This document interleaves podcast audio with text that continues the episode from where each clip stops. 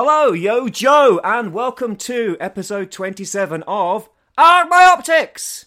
A podcast where grown adults discuss, overanalyze, and generally take a toy and media franchise originally intended for kids a little too seriously. Usually that of the Transformers. But not today. Instead, we're going to talk about Hasbro's other smash hit 80s toy line, supported by a nefarious advertising campaign of merch, comic books, cartoons, and a movie, designed solely to hook young minds on an endless war between the constantly expanding roster of plastic toys that you must and will beg your parents for. That's right, it's G.I. Joe. Oh, I thought it was My Little Pony. Okay. Uh, Uh, yeah, I yeah, mean, that's that's that's also one, isn't it? I, I, I look forward to the Are My Optics on, on My Little Pony, the movie. It's going to need a ton of research, that. But anyway, I, I am your bossing it into Southend on Sea to go to Keddies and spend my pocket money on yet another Joe to add to my collection. Host, Orion Ghia, codename Sleeves. And with me is my What Serpentor Was in the Movie co host, codenamed Virtual Dave. Hello, Dave. How you doing? I'm good. I'm good. Cobra la la la la la. Yeah, I'm good. I'm glad you got the uh, the the battle cry down there. So now to balance out Dave's almost complete lack of knowledge on the subject and my very non-cartoon based perspective on GI Joe, we have friend of the pod, toy collector, terrible 80s cartoon watcher, and my occasional drinking buddy, James Soapstar Donovan. Welcome to our My Optics, Soapstar. Hello, there are still too many broken hearts in this world. I'm glad you like the the nickname. I mean, if this was 1988 again, I would not, but it's, uh, No. many years have passed. Well, I did once accidentally call you Jason in the pub once. I, But I it- people call me Jason even when they don't know my surname is Donovan, uh, which I find really strange. I suppose, yeah, I suppose J J names, but I mean, Yeah. in my defence, I hadn't known you that long, so Yeah, I, I, I won't do it again. yeah, you will. Everyone does. Everyone listening to this podcast is going to think I'm Jason Donovan. It's fine. Yep, there's there's worse people to be. Um, well, anyway, thanks for joining us. So we've selected as our in to the world of GI Joe, possibly advisedly, 1987's GI Joe the movie. So you're the guest, James. What has been your experience of this movie and GI Joe in general? Yeah, so um, obviously as a kid, I didn't experience GI Joe because that's not what we had. We had Action Force, and uh, I think I, I think I'm old enough to sort of remember like Action Force before it was just GI Joe rebranded. Um, so it would be the red boxes with the yellow writing, and uh, I had quite a few red shadows growing up, and uh, I remember having a uh, I think it was an SAS Wolverine, and even at the time it looked a bit odd to me because it was like this big black tank with this black clothed driver with a mask on. I'm thinking, is this really the good guy? He doesn't look like a good guy. and of course, what I didn't realise is it was actually a GI Joe toy repackaged to be some sort of British SAS tank. But I only had a few of those, and then obviously moved on into the late 80s and all that kind of stuff. And um, I think my only other exposure to Action Force as a kid uh, was going to my local Ritz video and uh, seeing all the videos for rent. And uh, one of them was, of course, Action Force the movie, and I didn't even realise they uh, they had like cartoons. Of course, Yep. GI Joe cartoons or Action Force cartoons never never came to the UK on TV screens. Uh, the only way you could watch them is if you rented out one of these videos. So uh, that Which I think kind- were the. Uh, sorry, I was going to say. I think those were the uh, the video gems videos, set much Yeah, like yeah. the um, Transformers ones. Yeah. Yeah, so my introduction to the actual storyline of G.I. Joe was watching this movie uh, and the Action Force version of this movie, which I don't think we discussed, and I don't know if you've watched it. But regardless of what your feelings of the G.I. Joe movie are, uh, the Action Force movie is worse because it's got terrible dubbing. yeah, Um, I mean it's it's essentially the same. They just don't say "Yo Joe," they say "Full Force." Yeah, but they also, like, like when they refer to someone as Joe, they refer to someone as a force. Really? Yeah, it's really, and there's some scenes like that. That wording makes no sense. And I'm sure we're going to get into it later because there's plenty of scenes where they change the, the wording in, in such weird ways. Mm-hmm. Like obviously they have to they uh, change Sergeant Slaughter to Sergeant Slammer, Mm-hmm. um, except they, they except they except they don't change any of the the actual picture. They don't change it. So they're calling him Mm-hmm. Sergeant Sla- Slammer, but in the opening credits he's still Sergeant Slaughter. Oh right, they didn't change the uh, the typeface and all that. The, the, Yeah. the, um, yeah, the titles. Ah, But yeah, you can uh, you can imagine trying to watch this movie for the first time and not knowing anything, and it just it just throws you into it. You don't know anything about Cobra Commander or Serpentor or any of their relationships. So my understanding of that side of the franchise has been from that point and like trying to understand what the fuck was going on retrospectively through my adult life. Yeah. Well, because it was 1987, and uh, G- GI Joe been going since what I think it's 84. It starts or 83. 82. 82. Yeah. Yeah. So so like it, but in in America, it was already well established. Yeah. So for, yeah, to be thrown in with just that movie, so much had been already established, and so much was already kind of Yeah. um, and they Cameron, they as it were. they had the, the, so I, I I read up on this. They did they did adapt um, a bunch of the GI Joe cartoons uh, into Action Force in 1987. So the same year the movie came out, and then they did the movie as a video in 1988. Hmm. Um, but you know, you're a kid. You don't want to pick out just a couple of random Action Force episodes. You want to get the movie. never, never mind. Never mind that there was five years of backstory to it. Indeed. Well, I'll, I'll I'll pass over to you, Dave. Dave, let's hear your um your experience of of GI Joe up until well this point. Uh, well, up until recently, the only thing I knew about GI Joe was the live action movies. That was that was it, really. wow. Yeah, I mean, like like you said, it wasn't. Um, there was no, as far as I understand, there was no resurgence of GI Joe like Transformers has had, and some of the other Hasbro brands that I would have watched it growing up. There was no. There were some attempts. There was there was no big boom of GI Joe's coming back um, in the same way. So I never really knew about it or really caught on. It was something I knew about that existed, and only up until recently, with all the stuff with Classified, I'm starting to just know these characters' names by osmosis. So when I watched the film, I was like, "Oh, that's um, Orion's got that one, yeah." Um... but no, it was a lot. It's uh, I didn't. I had no, had no idea what was going on, but I, I enjoyed it. Yeah. As a little bit like Transformers, as as a layman, there's just one or two characters that people know. Mostly it's Snake Eyes, um, and everything else is kind of I don't know who that is or what that is. You're going to be really disappointed if you went into GI Joe the movie wanting lots and lots of Snake Eyes because uh, Yeah. he is not in the movie much. He's he's locked up for most of the movie. Yeah. yep. He I think it's. I think it's just a good thing that um, they didn't like try and do the Transformers thing where they, they killed off the toy line because uh, the Snake Eyes would be dead. Yeah. Well, I think they were there was kind they were kind of trying to do that in a way. They were trying to bring the new the new class in with the uh, what they called the uh, Roughnecks or whatever. But um, the and they did they did basically put a lot of the old characters in a cage for a while while everybody concentrated everything else. But they didn't kill them off. Yeah. They, they they fought wisely.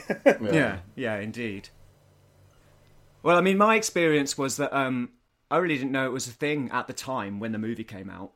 Much like Transformers, my experience with um, Action Force, as we've discussed, it was called for the longest time over here, was like I did have one or two of the Palitoy um, Action Force figures kicking about, the um, five points of articulation ones rather than the ones with all the elbows and the knees and I read some of the comics, and of course the comics appeared in Transformers eventually when it kind of the comic ran for about I think it was 50 issues and then it became a backstory in Transformers because it wasn't selling so well. So I remember reading them and obviously reading the toy packaging and reading the you know the uh, file cards on the back. So I knew knew some of the characters from that, but I I never watched the movie as a kid. I didn't watch the movie till I was in my 20s and I thought it was ridiculous. because I was in my 20s. Stop! Not, not, not the time to watch it, really. But um, yeah, I, I think I saw I saw the cartoon for the first time when I went on holiday to Florida. Um, one of my first like international holidays. Um, we went to Disneyland, and I remember kind of watching, t- you know, kind of uh, cartoons on on American TV. And I think one of the one of the episodes of GI Joe I did watch was part of the movie, but it, they cut it up into th- into five parts for syndication. Yeah. Oh yeah. Because I remember the bit, I remember the bit which we'll get to where um where Falcon goes and um to train with the uh with Sergeant Sergeant Slaughter. Oh yeah. I remember seeing that bit on telly, so I think that's what I saw.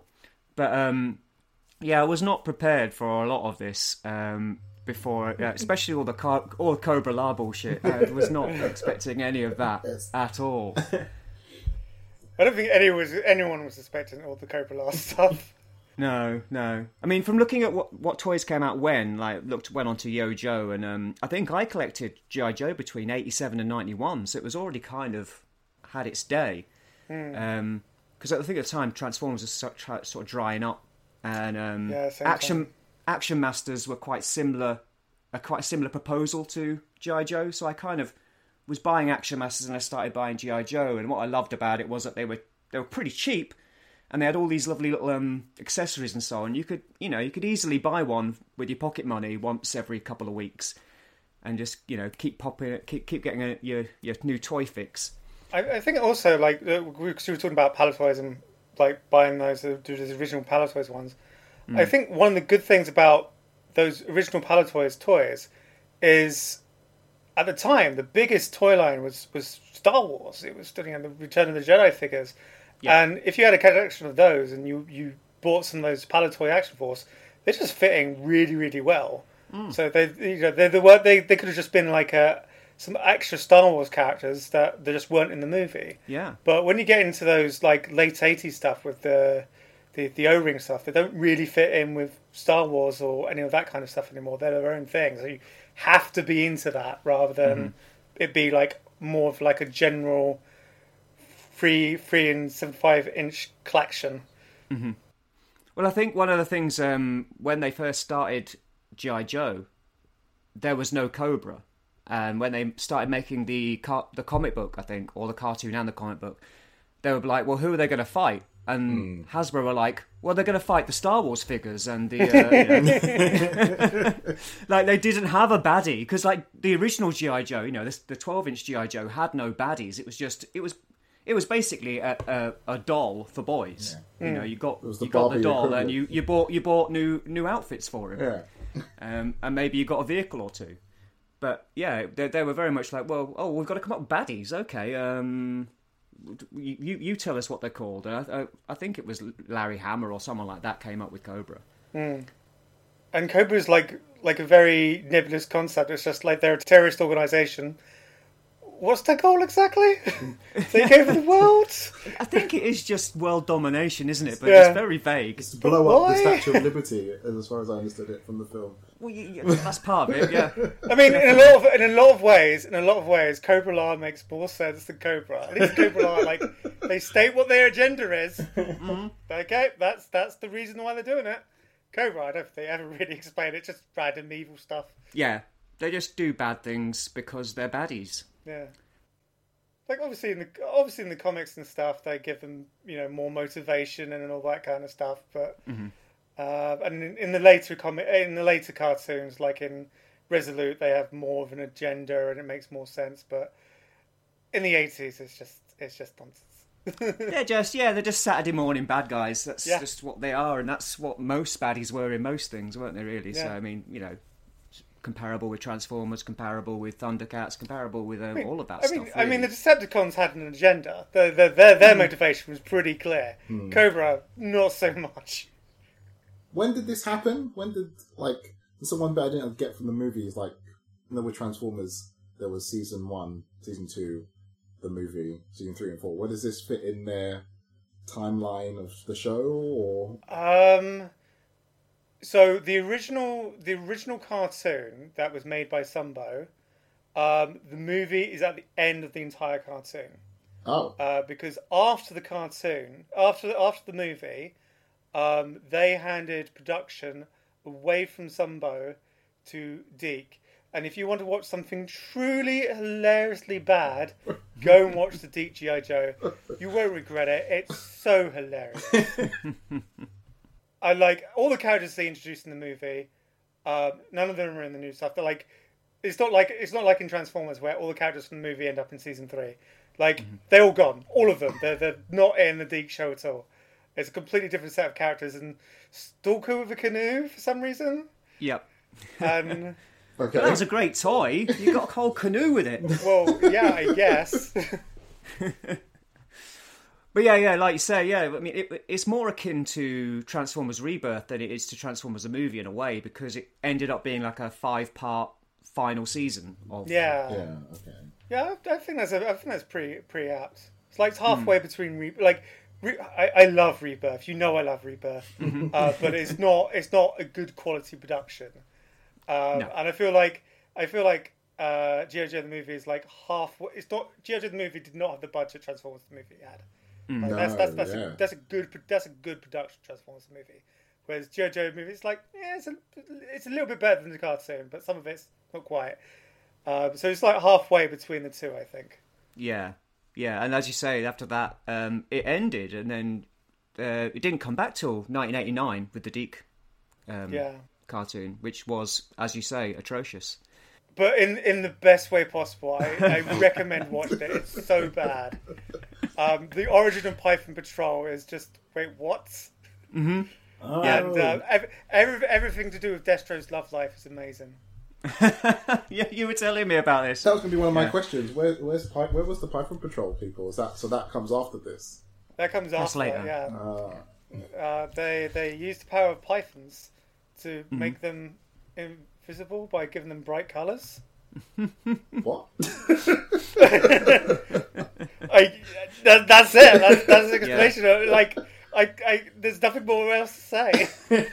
the, the movie really does mark the point where G.I. Joe jumps the shark and gets very silly and sci-fi and kind of ridiculous. So all of that stuff, if you if you see something with kind of bright colours or kind of or a kind of sci-fi kind of design, that's that's movie stroke post movie. I, I think that's And- post. I think that's post movie because a lot of the Hmm. A lot of the stuff in the movie that was toy related, I think, is still still a bit grounded. And Still a um, bit, but they're starting to move. Yeah, and the I think most of this, like the real sci-fi stuff in in Joe the movie that doesn't make it to the toy line. That's uh, like I know they made toys of uh, Golobulus and um, Nemesis Enforcer, Yeah. um, but the rest of it, all the, all the rest of the Cobra stuff, uh, which I think we'll probably get into later, yeah. they're not making all those monsters into GI Joe, Joe toys. No, no. I mean, I was going to say unfortunately, but maybe not. Uh, They wouldn't be as good. no. but yeah, um, so should we just talk a little bit about the production of the movie then? Because like, um, as I un- I read this, apparently there was a, a gap in the market due to Disney pretty much giving up after like massive losses on things like Black Cauldron. Oh, yeah. Um, so there was a big gap in the market for animated movies for kids, and the toy companies all jumped in there. And Care Bears the movie was the first one to kind of exploit it and was hugely successful, which led to Hasbro kind of going, right, let's do all of ours as movies. And they were doing Transformers, G.I. Joe, My Little Pony, and Jem and the Holograms was and Jem and the. Holograms, yeah. Yeah. However, this G.I. Joe the movie was not theatri- the- theatrically released, mostly due to the fact that Transformers and My Little Pony didn't do very well. Yeah, so yeah, one thing that was that this movie brings well, it doesn't it brought it in before the movie, but they wanted a new exciting leader, so they came up with Serpentor. Hmm. It did appear in the in the show beforehand. He got created in the show beforehand. Uh, has has Dave been briefed on how Serpentor is created? You you- go ahead, explain. Uh, so Serpentor, if you do not know already, it's a genetic combination of all these ancient uh, ancient war leaders. Like they, they took their DNA from all these different places. The DNA was from people like Vlad the Impaler and Genghis Khan and all these crazy rulers. And they couldn't get the DNA from one person, so they took the DNA of Sergeant Slaughter and combined it all together, and that's what Serpentor is. Wait, what? Yeah. I didn't know that last bit. they knew Sergeant Slaughter. Yeah, they, I, I can't remember. I, I, I, I did watch uh, Arise, Serpentor Arise. I can't remember all the details, but they had to take the DNA from Sergeant Slaughter because he's the toughest GI Joe. Well, I, I looked it up, and it's it, they assembled the DNA from the world's greatest leaders and tyrants. Um, the military brilliance of Napoleon, the ferocity of Genghis Khan, the leadership of Alexander, and the evil of Ivan the Terrible. And then a bit of Sergeant Slaughter as well, because they couldn't get uh, Sh- uh, Sun Tzu. Right. Yeah, for some reason. Uh, I think they were stopped. I think the Joes stopped them from getting that, that particular bit of DNA, so they just took Slaughter's DNA instead. Oh, why not? Wouldn't it be better to take Dukes? Oh, is, is he the leader? Sergeant Slaughter is tougher than Duke, man. Oh, is Yeah. it? He's he's the ultimate warrior. Um, he's an he's an actual real life wrestler for God's Oh, of course, yes, yes. Um, played but played by himself um, in the show. I mean, so it was so um, the bit where I forget his name, Beachhead, right? Yes. He's training recruits, and then Because he's the drill sergeant. because he's a drill sergeant. But then I thought like when Falcon, is that his name? Falcon is the new character that's uh, Duke's half brother. Yeah, him. When he gets sent off to the slaughterhouse, Mm-hmm. I, I, I thought like this was going to be like really bad, and you know, it didn't even occur to me that Sergeant Slaughter would be there when, when he arrived in this, you know. Well, it's kind of framed that way, isn't it? It's made to look like he's going somewhere really awful. Well, yeah, like- and, and I guess he is, but like, it, it sounds like he's going to get murdered. It, it did. I was like, oh, well, okay, that's that's better. That's a better option. Um, Yeah, rather than get court-martialed, Sure. he'll be sent to the Slaughterhouse. slaughterhouse. Uh, so one, so let's go back to um, the origin of of uh, Serpentor. So you got the origin of Serpentor that we just went over.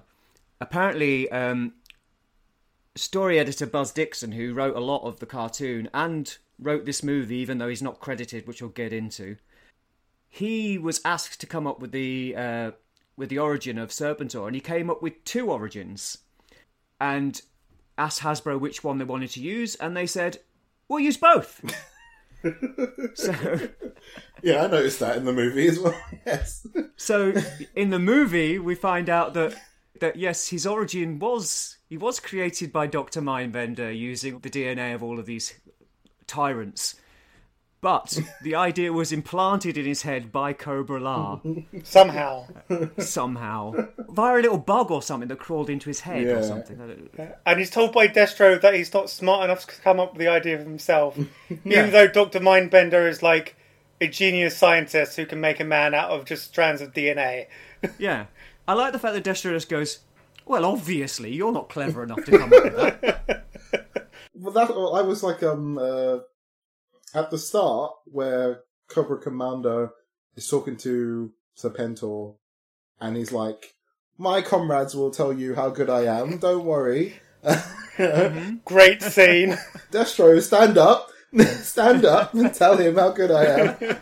he just rips and he's butter- him. and he's buttering all of them up, all- all individually, and they're all just like, "This guy's an idiot." But I, what I loved about it because I rewatched it this morning. It's like when they cut away and when they come back, they're still going. Like there's another person talking. Is like, yeah, he's terrible. Like,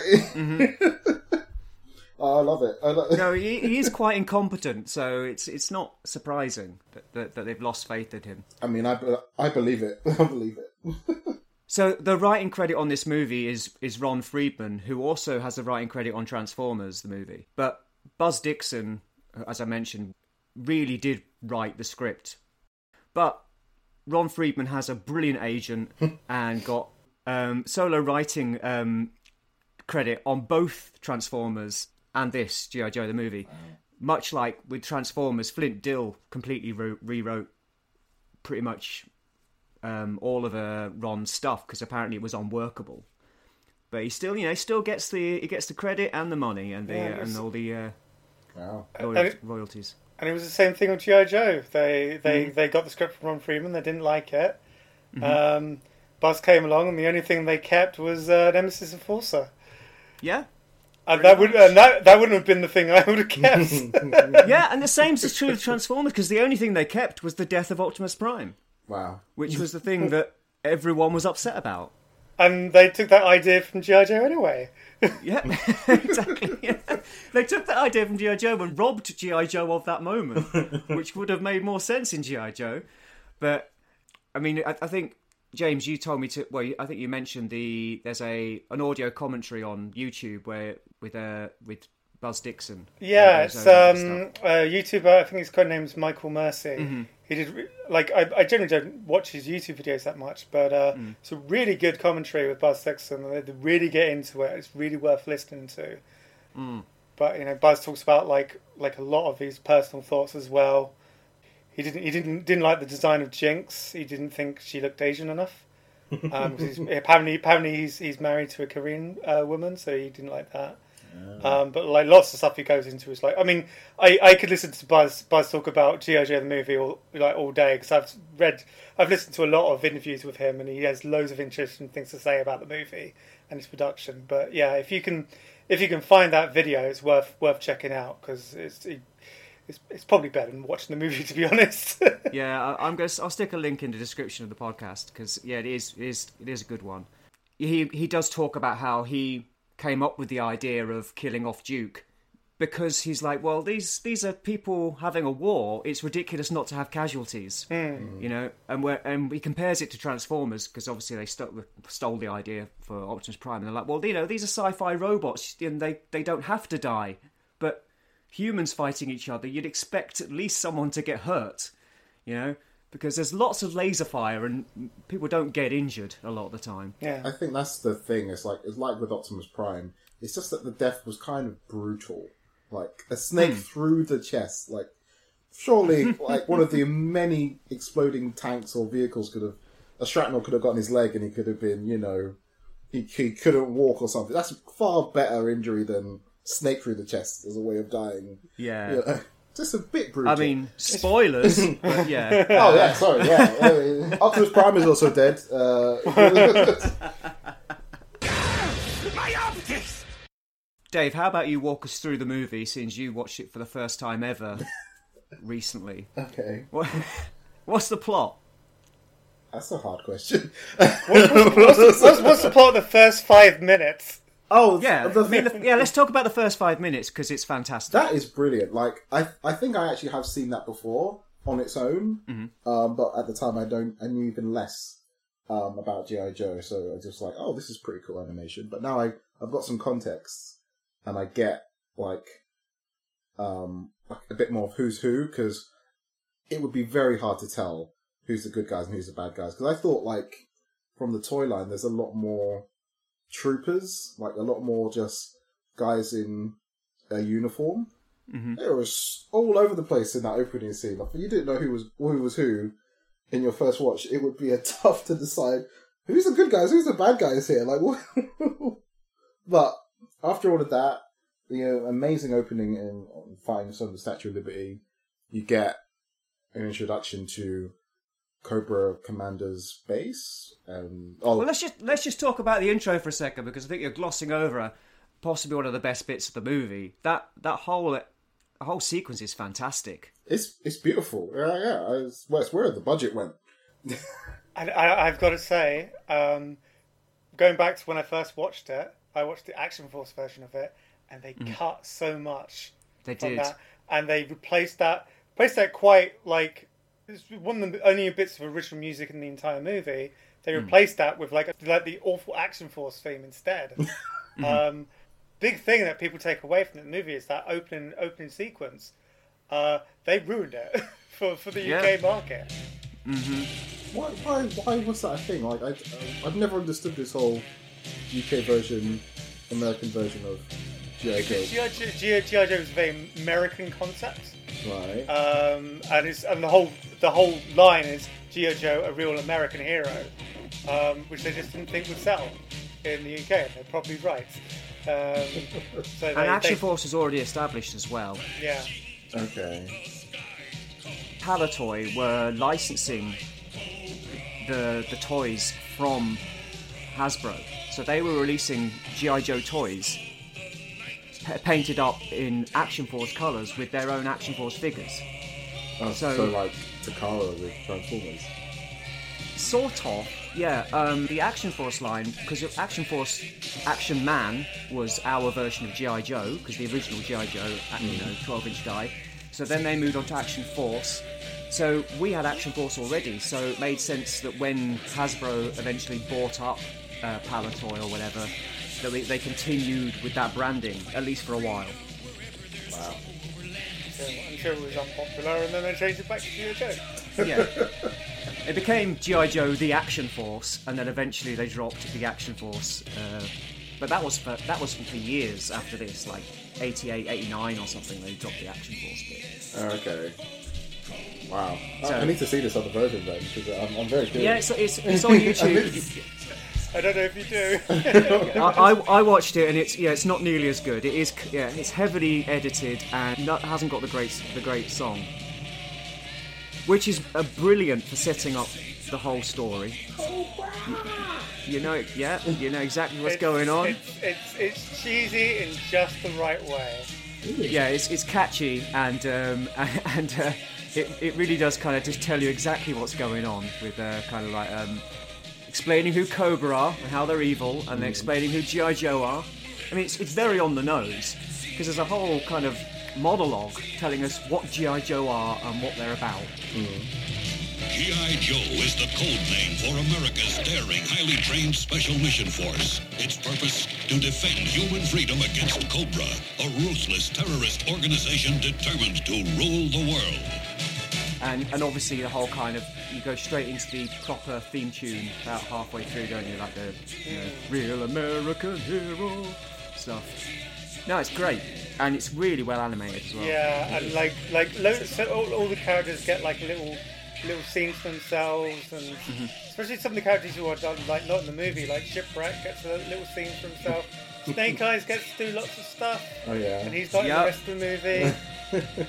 and you get to see all the like different vari- variations of Cobra Trooper fighting, Mm-hmm. fighting. It's really good.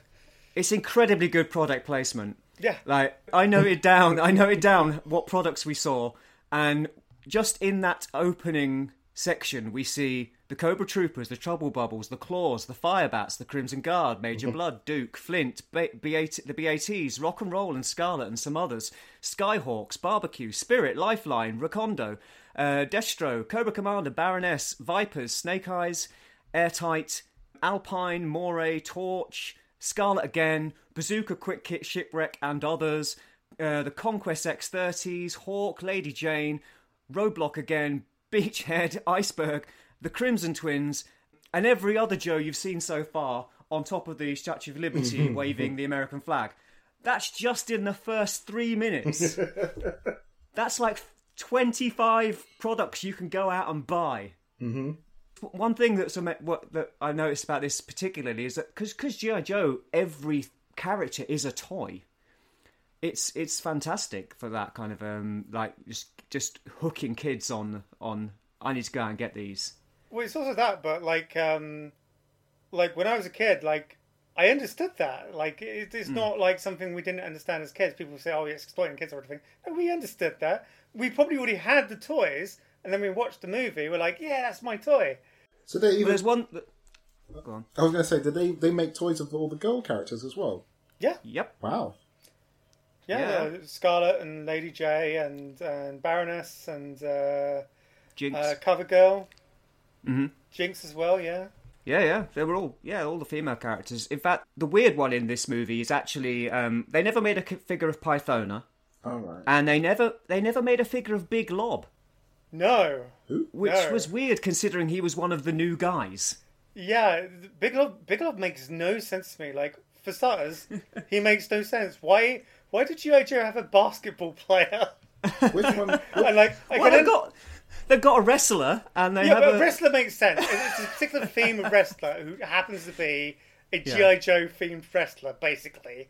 Like Yeah. Big Lob is a basketball player, and, Hmm. and, and for eight up, up until I was researching for this for this podcast, I just thought like he was one of the real people they made into a GI Joe because they did they they turned a, a American football player the fridge. into a GI Joe, didn't they? And I thought it was, just, it was the same thing, but it was a basketball player. But no, he's he has no he has no toy. He's just a basketball player in the the rawhides for some reason. Is this the guy who talks to himself in the third person? Yes, Or- He talks to himself in kind of a sports commentary. Is is this is this not um Arsenio Hall?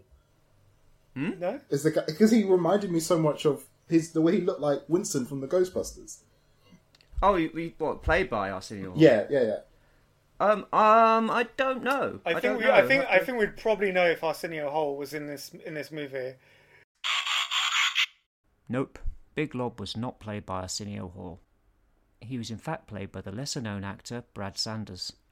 As for Big Lob's reason for being recruited as a Joe, at the time there was no real reason, but when they finally got round to making a figure of him, a whopping 23 years later, his file card mentioned something about G.I. Joe selecting him for the Rawhide program due to his excellent grenade throwing skills.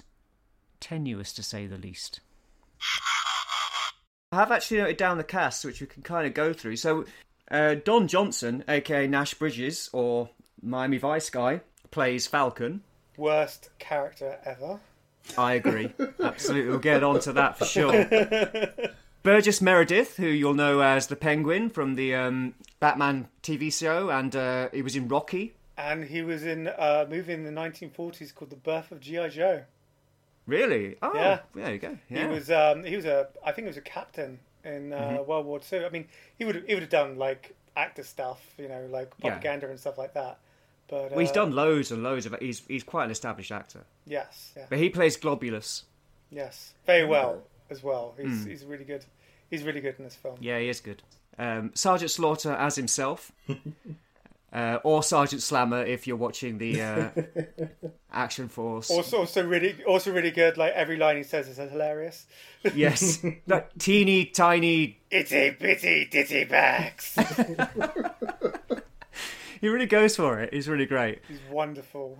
Otherwise, um, you've got people like Frank Welker plays um, a dog. Yep, he plays uh, Order. Yep. I like that Law and Order are played by two different people, and Frank Welker plays the dog.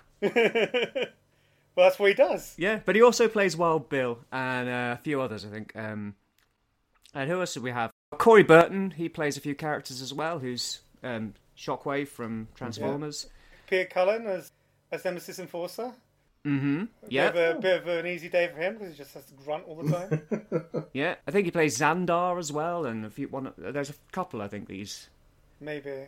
and then um, you've got um, obviously Cobra Commander, played by Chris Latta, Starscream.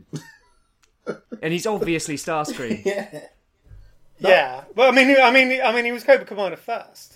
Yeah, sure. Yeah, true. So maybe it's the other way around. Uh, I mean, not for me. It, t- it took me. It took me a while to get used to that. And I, I is it the is it the guy who plays Blaster playing um, Doc? I don't know. That that would, but I I think he could be right. It sounds like Blaster's voice. Yeah. Orion Ghia is correct. Doc is played by Buster Jones, who also played Blaster in the Transformers, Black Vulcan in the Super Friends, and Winston Zeddemore from Series 4 of The Real Ghostbusters, and continued to play him in Extreme Ghostbusters, replacing the aforementioned Arsenio Hall. You'd expect Ghostbusters megafan Virtual Dave to know that, wouldn't you? Um, I forget her name. It really annoys me. I forget her name because I really like her voice. But the woman who plays Pythona is quite an established actress as well. She plays um, Irma from uh, Teenage Mutant Ninja Turtles, and uh, Virulina from uh, Visionaries as well. I did think her voice sounded familiar, like I'd heard it in other cartoons. Yeah. So yeah, that makes sense. But I can't remember her name, which really annoys me because I really like her. Well, uh, if, I'll look it up later and uh, probably pop it in there somewhere. I guess I'll just pop it in right here. Pythona is played by Jennifer Darling, who did indeed play Irma from Teenage Mutant Ninja Turtles, and Virulina from Visionaries, and many, many more animated characters across anime, cartoons, video games, and film, as well as several live action roles. So, yeah, we have the big intro, which sets up the whole concept, and then we head into um, the swamp, and uh, we see a load of Cobra vehicles heading towards the Terrordrome, I think. The Terrordrome is the, the Cobra's base, Dave. I was thinking of um, Tetradome. Uh, is that not what it's called? What, the, the Turtles thing? Yeah. the big ball thing The big, on the big ball thing. That's the that's the that's the Technodrome. Technodrome. Technodrome. Yeah. But yes, yeah, so that that was a toy though. The Terrordrome was a toy. Oh, wow. It was their their it was a playset.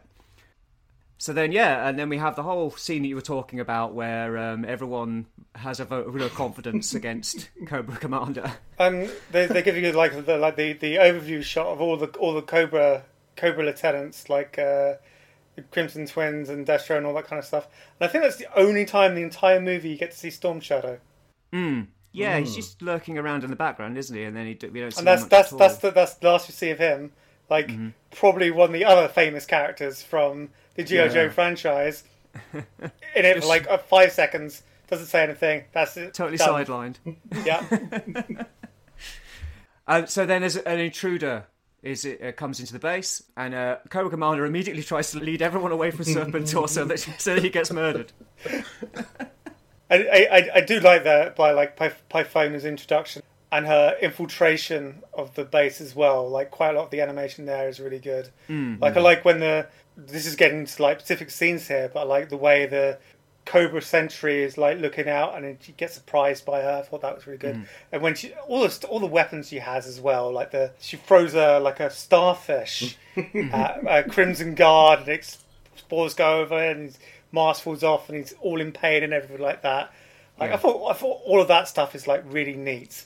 It's very um, Starro from um, DC Comics. Yeah, But yeah, it's it's good. Um, yeah, there are some set pieces throughout the movie that I found better animated than others, and that's one of them. yeah.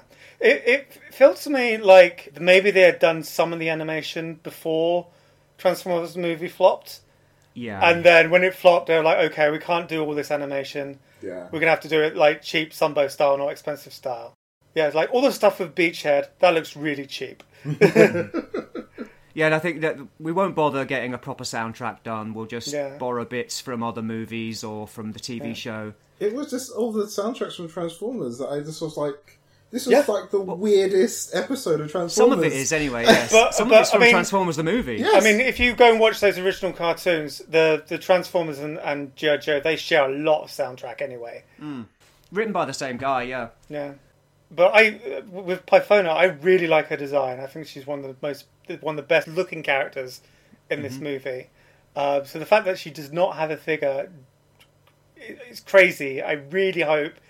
I don't think it's going to happen, but I really hope they bring her out in Classified because it is really good character design.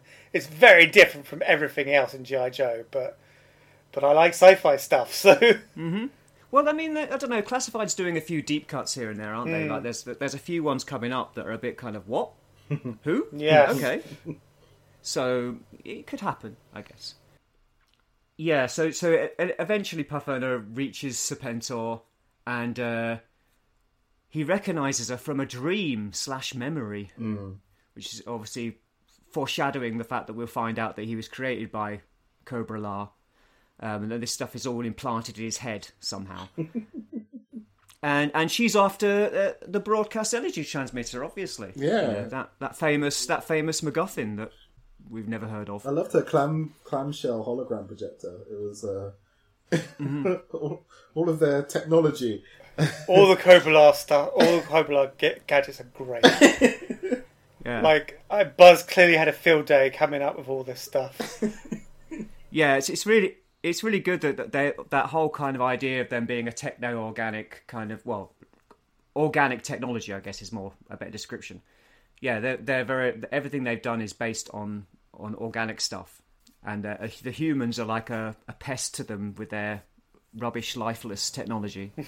which I find a really, I found really odd watching that bit is because um, it showed how good Pythona is, like how she got that close to Serpentor on her own with no no one to help her. I was like, well, why does she need them? Like, just she could uh, she could easily have gotten past the Joes and got this this thing. Well, this is a theme in the movie. I noticed that women are incredibly good at infiltrating places in disguises or whatever. Yes, this co- Uh, comes up again. This this is this is this is something that happens in the in the cartoon a lot as well.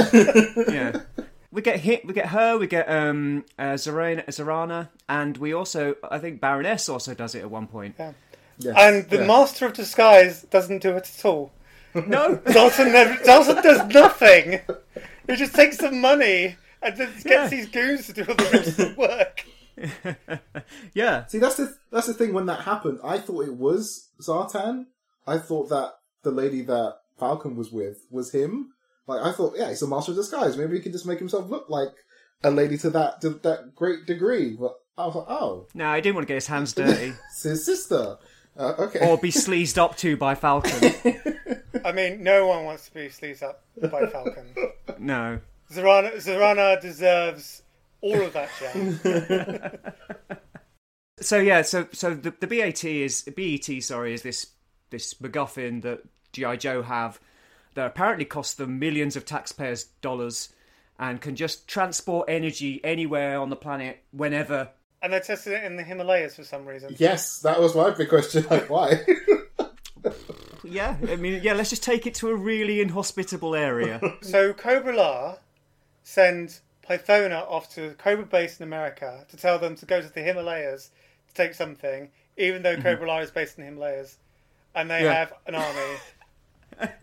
yep. well, they didn't know where it was, but it turned out it was it was just over the hill. so yeah, so then uh, they the the Cobra all go and try and get the uh, BET and have a big fight with GI Joe in in the snow, which I suppose is why it's set there. Nice nice place to do it, out of the way of not not in the city or anything. Yeah, they're co- they're conscious of 9/11 and all of that. They're not they're not Zack Snyder. So yeah, and um, they decide to do. They they basically want to nick it, but um, don't quite go according to plan. Serpentor gets fried. Yep. So Cobra Commander immediately retreats. exactly. I love Cobra Commander. I love it. He's just- He's like, oh no, I don't. I never even wanted you to create him in the first place. I like that everyone was trying to help Serpentor, and you kept saying, "No, no, no, no." You know, you follow my commands. Leave him on his own. we we get a few of the uh, we get a few of the stereotypes, like Roadblock. Roadblock being a kind of jive talking stereotype, and uh, He has to rhyme.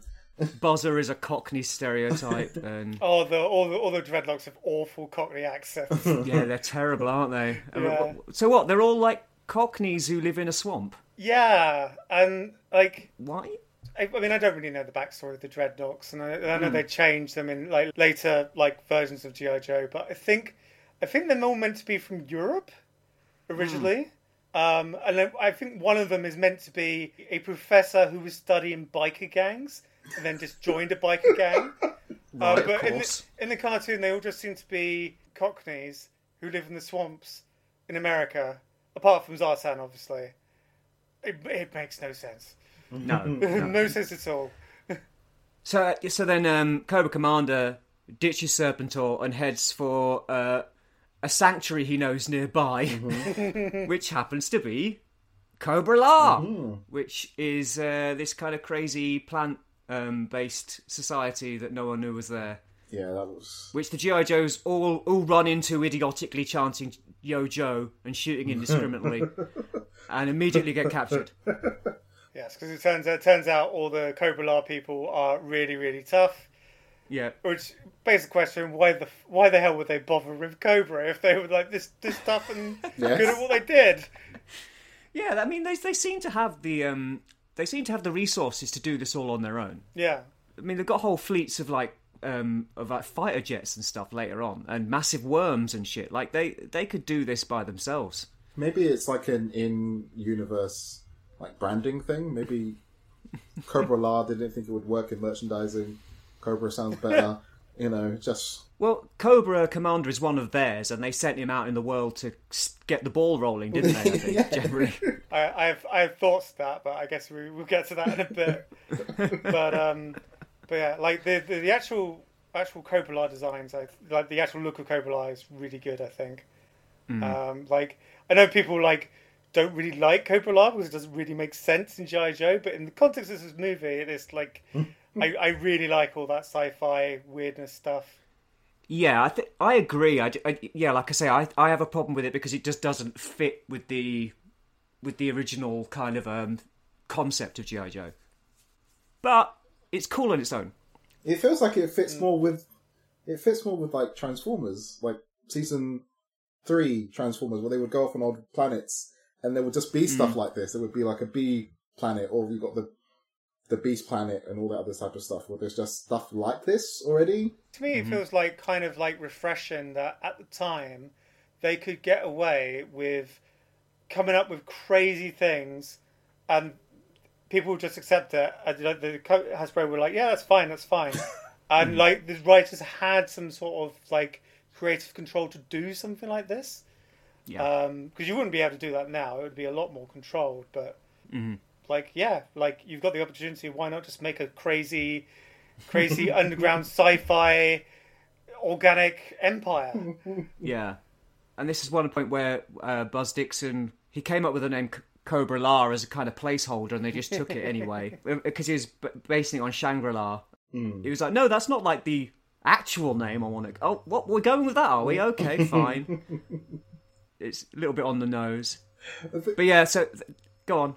Oh, it's just it's the it's then when that happens and then they go back out again, like we talked about when they go to get the BET and then Serpentor's got this new information about Cobra La, so the battle cry changes.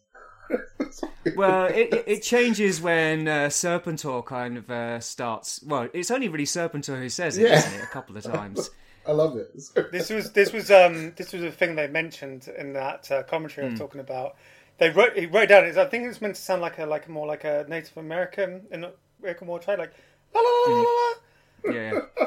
But the, when the voice actor did it, it's like, oh no, that doesn't sound right at all. I have to rewrite it. and then they were like, no, no, it's fine, it's fine, fine. It's like, Yeah, we've done it. It's just that that takes fine. We'll do yeah, that. move on. I mean, it's Exactly. just, it just not, does not sound natural at all. It, it just comes out of no. I, I was not expecting it at all, and it was just oh, I it's great. I was rewatching it last night, and um, Morgan came and sat down in the room with me. My other halves came out and sat down in the room with me, and um, it was at the point where he, where Co- Serpentor, you know, screams "Cobra la la la la la la la" for the first time, and she's like, "What's that?" And I'm like, um, "Yeah, it's not good, is it?" yeah. yeah, it really is quite jarring. I mean, like, Yo Joe is a bit of a ridiculous battle cry anyway, but Cobra la la la la la la.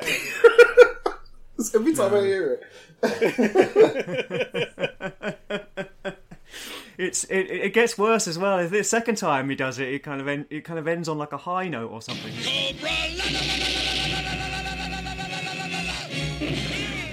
it's, it's not no no. I, am glad that it didn't stick. It's certainly not something. I don't think it was ever used after that. Oh, God. Uh, well, well, spoilers but but Hmm. Serpentor does not last into the DiC, DiC show for very long. Yeah, yeah. He yeah. uh, he gets tur- he, he gets turned into an iguana. Well, it's only fair after what happens to Cobra Commander, exactly, yeah. And Cobra Commander gets better again, obviously. of course. We haven't even gotten to what happens to Cobra Commander yet, so No, but we'll, we'll get onto it. I'm sure. I'm sure no one listening to this hasn't watched it. so yeah, the so we're introduced to the Rawhides, who are the basically the new guys. They're basically the hot rod Arcee Springer Kup of this movie. yeah. Um, They Even did though they so- don't really do much. Yeah, but they get no, forgotten about really quickly. Well, they do and don't. Like they, they, yeah, they kind of disappear for a bit and then they come back, and like they, they, they have things to do, but they don't seem to be very impactful. Apart from Jinx, Jinx, uh, Jinx does do some stuff. Yeah. But Yeah, but like, and Tunnel Rat does a few things. He he carves his way into beasts and things like that.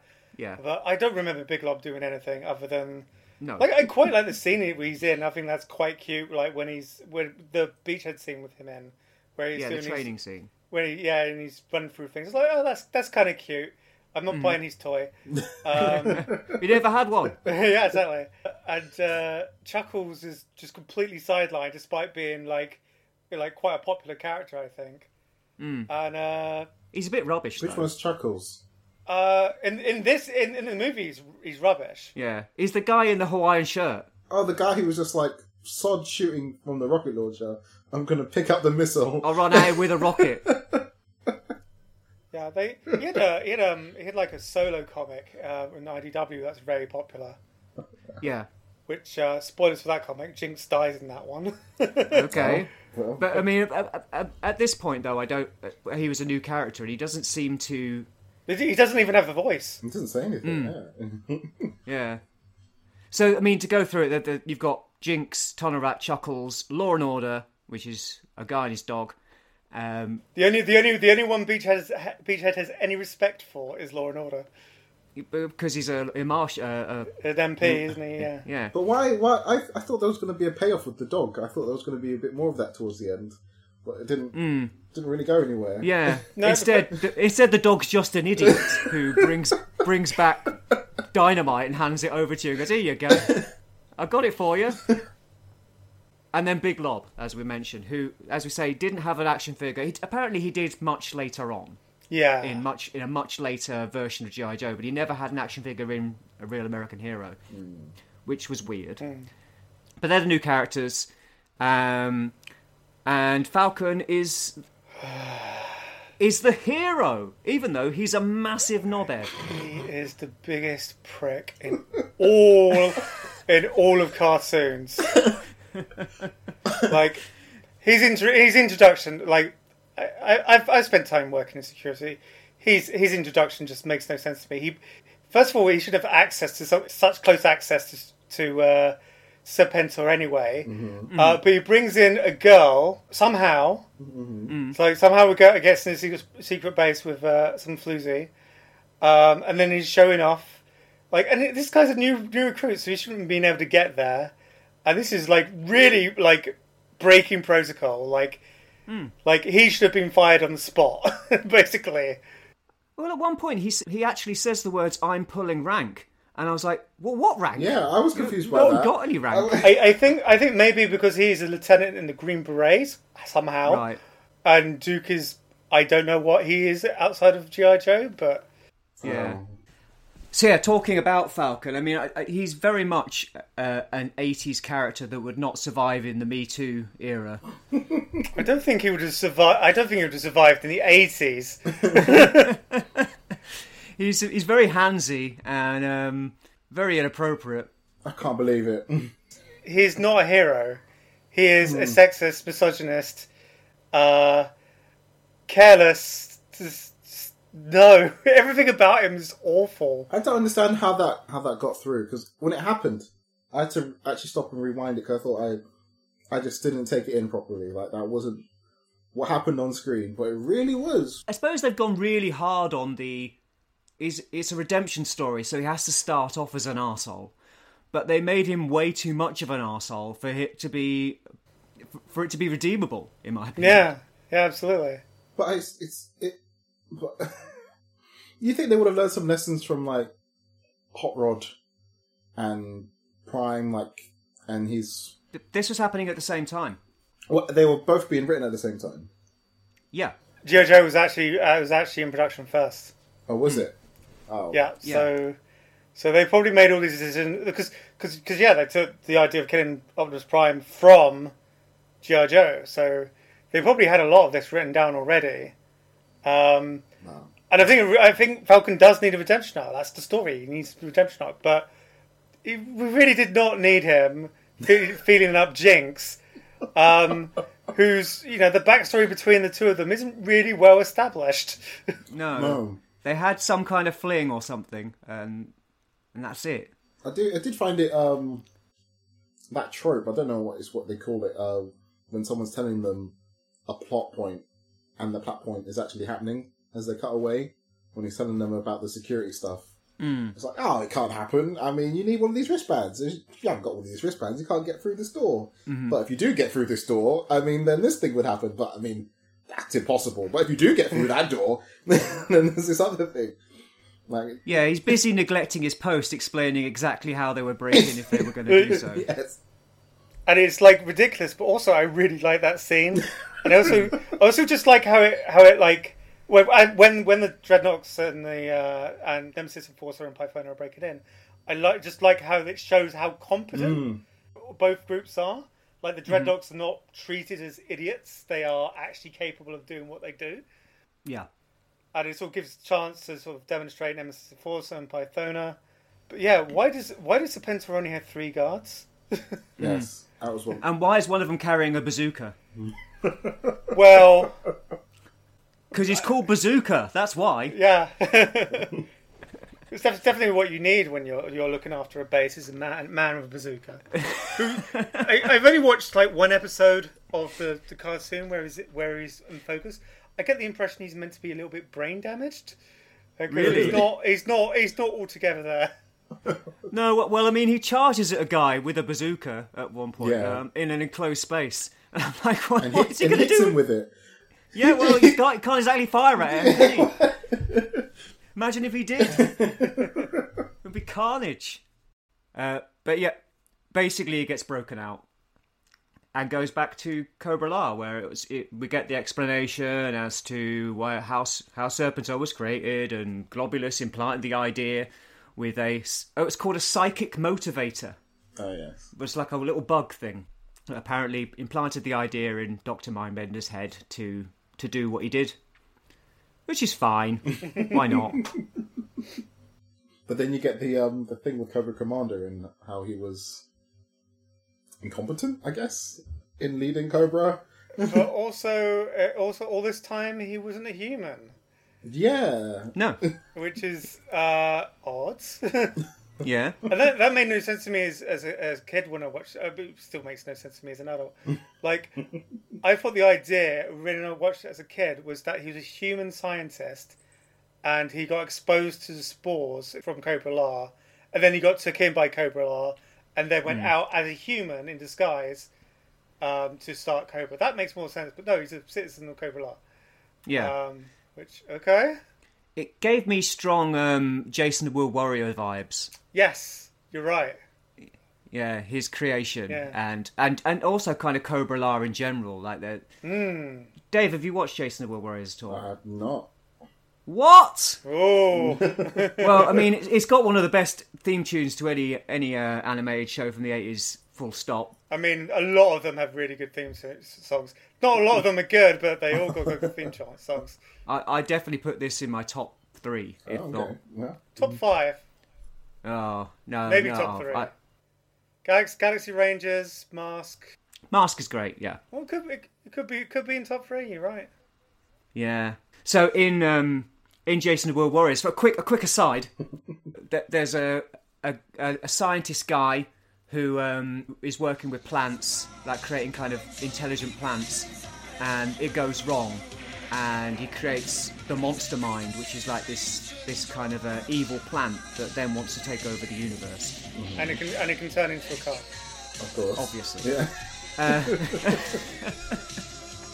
So and and he his son has to basically uh, track down. It's like an amulet. They need to get the two halves together, whatever, and find his father or whatever. But basically, the baddies are plant monsters, and And the good guys are the cast of Star Wars. Yes, essentially, yeah.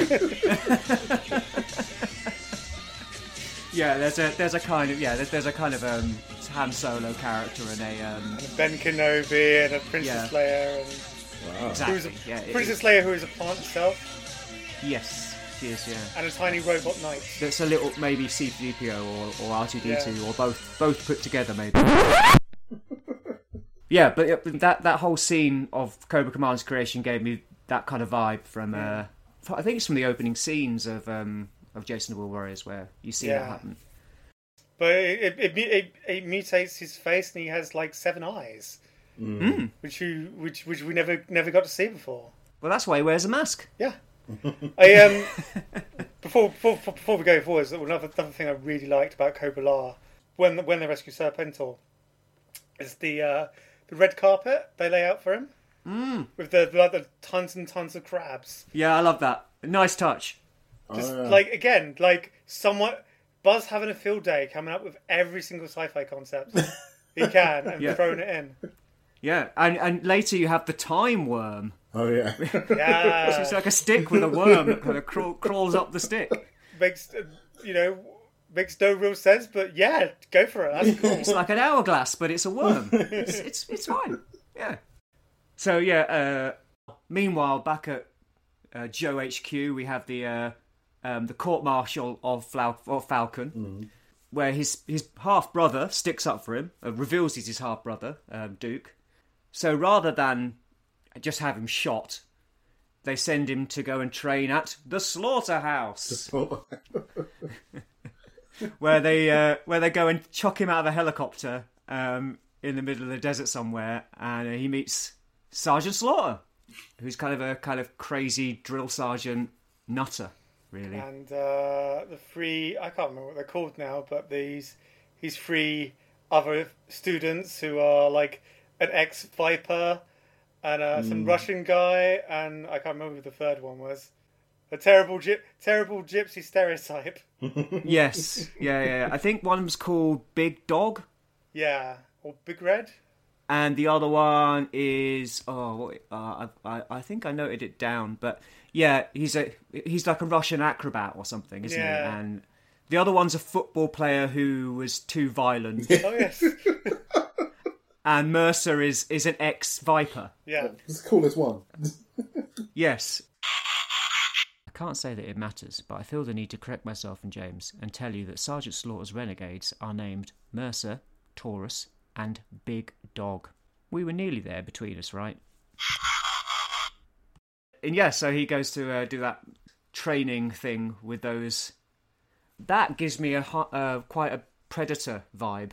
Dutch and his homoerotic meatheads. Yeah, big, big tough guys all living together on, on Yeah. their own. No girl in sight. It's great. Yeah, you're one of us now, Falcon. Get lubed up. Totally, show us your muscles. Let's go. Yeah, those are pretty good. Those are mine. Mm, yeah. No, it's brilliant. I like when they get the the update about Cobra or Cobra La, and they have to go on that secret mission. Yes. Go into uh, Cobra's headquarters, Terrordrome. and he's like, uh, Falcon's like, "Oh, what's we'll make it a real challenge and not take any guns." And they were like, "Yeah, that's a good idea. Is it? Yeah. Is it?" Yes, it's a really important mission. Let's go in without any guns. We'll go in without any guns, except those that are moulded onto our bodies. we definitely need to take them because they're on our toys. Excellent. But so, yeah, that's what they do. Yeah, they end up going, they break into the the Terrordome or Drome. Is it Terrordome or Terrordrome? I, I think it's do Drome. I think it's Drome. To find out where Roadblock's group have gone, basically, because they've lost them. Meanwhile, at Cobra La, Cobra Commander gets turned into a snake. Yep. I, I, I love it. I love it when. Um, so obviously that whole scene is quite quite scary because they they, they explain all, all the all the all the like their gender and how they want to you know turn all humans into zombies with these spores and everything like that, and they give give Cobra Commander the spores so you can see like how awful it's going to be, which is pretty intense stuff for a kids cartoon as well. It's really Yeah. good. Yeah, yeah, it is. So yeah, their plan is to like launch these uh, these spore pods into the atmosphere, and then use the BET to power them up, and then they'll drop spores on the planet, and yeah, turn all the humans into mindless zombies. Yeah, it's just like really dark and scary. Yeah, and there's some good animation of Yeah. that as well, like um, of that of, of what it, what it would look like when it happens. I like the um the, the that scene with Cobra Commander changing because it didn't he didn't fully change. Like every time you see him, he slowly mutates a bit more, and it's Yeah. like it's you can tell that you know he's really I, don't- I don't know uh, losing his humanity or whatever. 'cause he keeps trying to Yeah. remind himself that he's a person. I was a man. That was a man. I was a man. it's, it's it's it's really good body horror stuff. Yeah, like, yeah. Like obviously It it's, it's it's PG horror for kids, but like it's still it's again a writer having a really good time coming up with stuff. yeah, yeah. But I love it when when they when they when they when they, when they're trying to work out what to do with him, and Golobulus is like.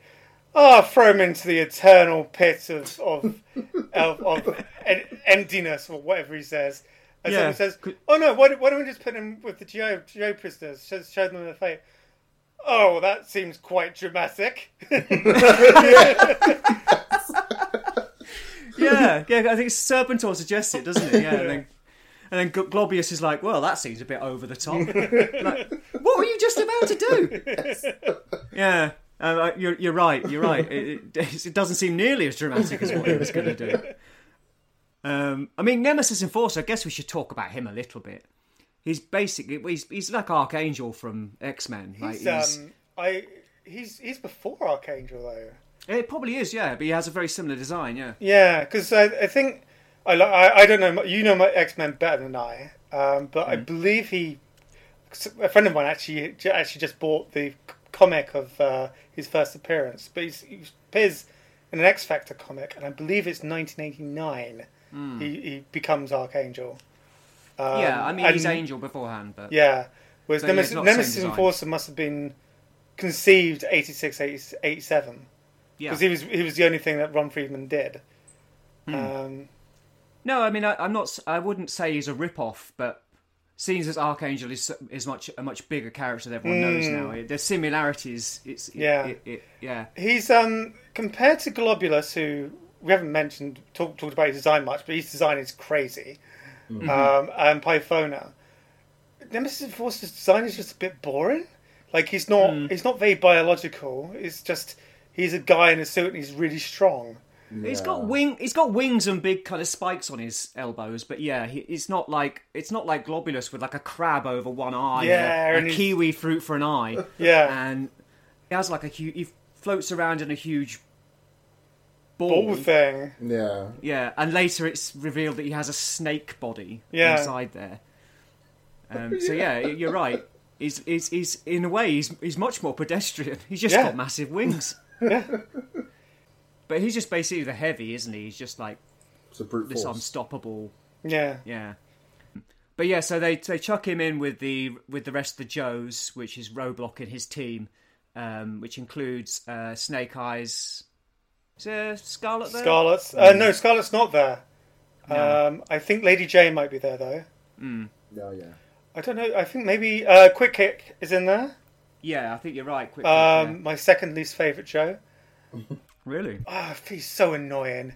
Who's I your didn't- least favourite Joe? Is it Falcon? Falcon is my least favorite Joe. Yeah. Um, and, and it makes me so happy that the the previews of people are picking it, finding him in classified at the moment, and it turns out it's like the worst toy in the whole line, and his face sculpt is awful. And I'm kind of really happy because I fucking hate Falcon. Well, this is the thing, right? Make, making Falcon like your main character, it just seems such a weird choice. I mean, I I mean, I know Hawk, Hawk isn't particularly memorable looking, hmm. but but Falcon looks exactly like Flint. Yeah, he's a really boring character design.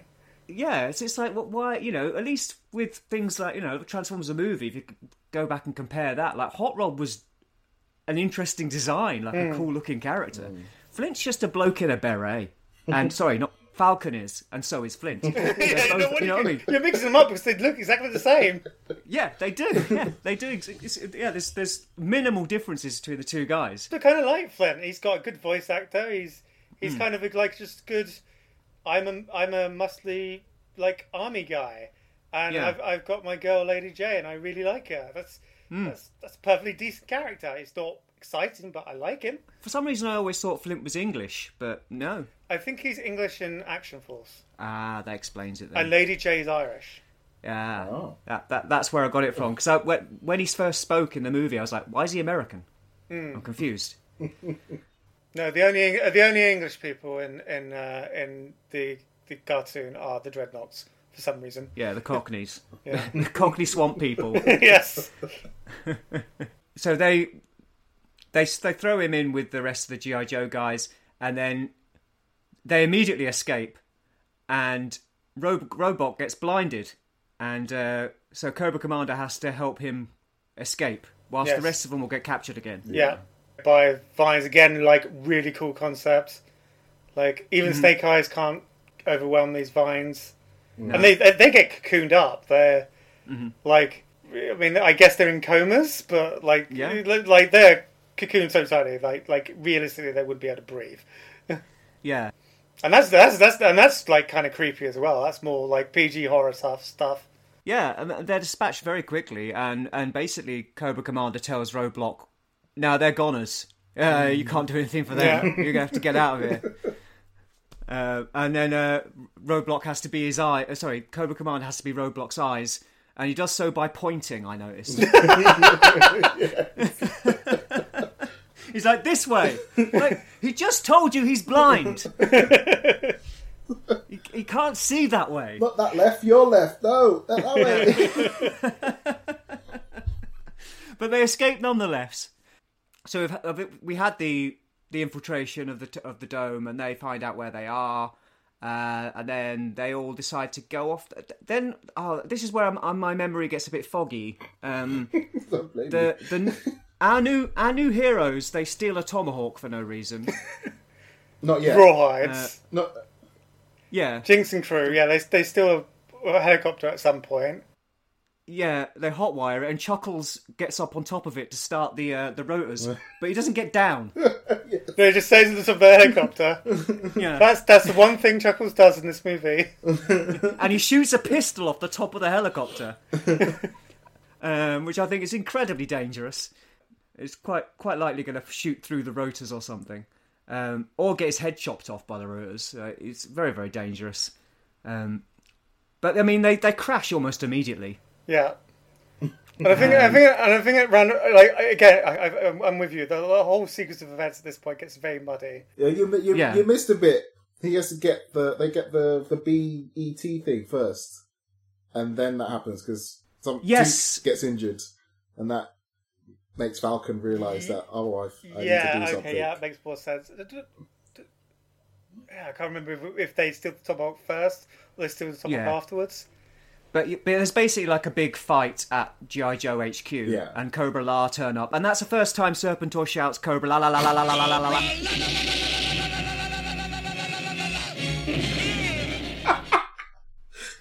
and we, we really go into all the Cobra La crazy shit now. You've got Cobra La spaceships that fire, well, uh, jets that fire um, like vines and, and, They make and a- tentacles. noises. Yep, they do. Yeah, make very odd wet noises, and uh, then there's massive snake creatures Yeah. called marauders. Apparently, Yeah, all the all the monsters start showing yeah, up. Yeah. it Doesn't Duke save Falcon from something? He gets in the way of the snake. Yeah, he gets. Oh, is that? Fine Oh, that's that. it? That's Yeah. that. That's that. That's that bit. Yes. so yeah, yeah. The, the scene. The scene where uh, Serpentor flies in in a in a Night Raven, and uh, then and then crashes. I think like everyone crashes almost Yeah. immediately. Yeah, And then there's a fight between Serpentor and Falcon, Falcon. and then Duke gets involved, and that's when the snake thing happens, which essentially is meant to be his death. Yeah, because he gets a stake through the heart. yeah. Yeah, yeah, yeah. He gets he, he basically jumps in front of um of his of his half brother and saves him from uh, being murdered by uh, Serpentor, and then we have the whole kind of death of Optimus Prime bit, but unfortunately, Hasbro uh, changed their mind and he just went into a coma. I like when that that happens. Like like no one says it. It happens off screen that Scarlett says that. You know, it's like Yeah, you don't see her face when she's saying it because she didn't say it. Yeah, so Scarlett Scarlett is crying because her boyfriend's died.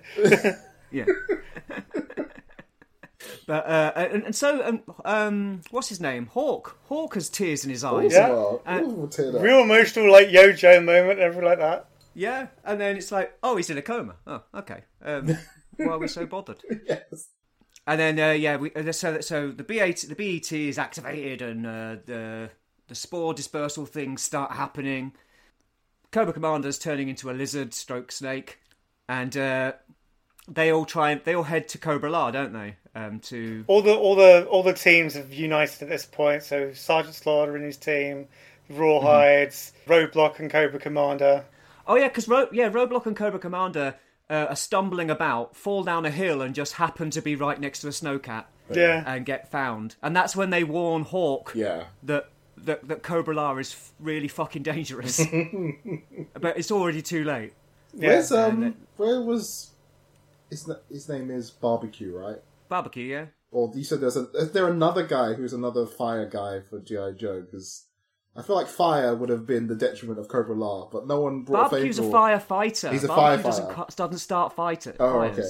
That's mis- misconception there. He has an axe. He puts out fires. He, he does actually show up for the for the last for the last battle though, barbecue. Uh, Oh, is he's not Yeah. been in the movie up until this point, but he, he's in the background with his with his axe. Mm-hmm. I mean, he could chop down the vines in uh, Cobra La. Yeah.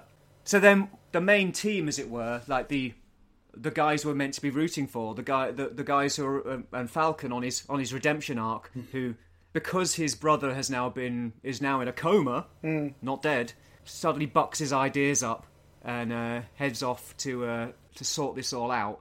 They end up in Cobra La fighting one on one for some reason with people. Because they went round the back. They went down in the water system. They went through the sewer because they went tunnel around. rats. Yeah, they do they do manage to get all the all the Joes out the vines somehow, Mm-hmm. and uh, Cobra La activate all their defenses, Mm-hmm. which is probably one of my favorite scenes. Is seeing all the bridges come to life. yeah. Um, There's some great stuff. There's one in particular that is just so imaginative because it you can clearly tell it's like some sort of stick stick insect, and you're expecting it to like stand up and just get up and fight, but it stands up and then does this massive twirl. Um, and like that's something that someone had to write down for an animator to do, and it's like that's really clever. Yeah, it is really good. And there's just so many of these things, like so many scenes of these like things coming to life, and like all the Joes having to fight them, and they give like uh, little sequences for all the all the Joes, like not just the, the main characters, but like characters who haven't shown up in the movie yet. It's um that that whole whole bit is really good. Yeah, no, it's it's great. I get I, again, I really like the Cobra La designs. Yeah, there's a, there's like a big kind of spider thing that looks like a rock or something. Yeah. and it gets up and starts walking around. No, it's really it's really great. And then yeah, so then we then we get like a kind of the big final battle where you have Falcon against Serpentor and Jinx against uh, Pythona. Pythona. And uh, Um, and- Sergeant Slaughter versus Nemesis Enforcer, which is Exactly. one of the most memorable things I took from the movie as a kid was that fight. Uh, especially him like doing the "This is for Gung Ho" uh, ripcord and it's not ripcord. Uh, Yeah. Gung ho, uh, I can't remember, Alpine and Bazooka. This Yeah. is this is for Falcon. This is for me. Yeah, no, it's great, and and and I, I like the fact that that Falcon um, highlights the fatal flaw in Serpentor's chariot, which is that Serpentor wears a cape and he's got a massive fan just below his Oh cape. Oh yeah. He goes, "Oh, I just shoved that in there, perfect, brilliant," and then it gets kind of pulled into into the fan. They stop the BET before it does its thing, just at the, in the nick of time, But do they? and uh, well, yeah, they do. what do you mean, but do they? Well, they they do stop it, but then it's like, ah ha ha! But it's they've got enough energy already. Uh, uh, you're too late, GI Joe man Falcon. But they overload it or something, don't they? Yeah, he does eventually, but it's like there's a few seconds of, of panic of like, oh, we failed. Yeah, that's true. And then they like they blow up or something, and they they burn up in the atmosphere. Yeah, well, you think they would have done anyway, really? But I mean, I don't remember any of this. Yeah, because there's a scene with um, Falcon and Jinx kind of looking at the sky, watching the last Oh, bits yeah. of the, yeah, the stuff burn up, and then we all get told the Duke's fine. Everyone cheers.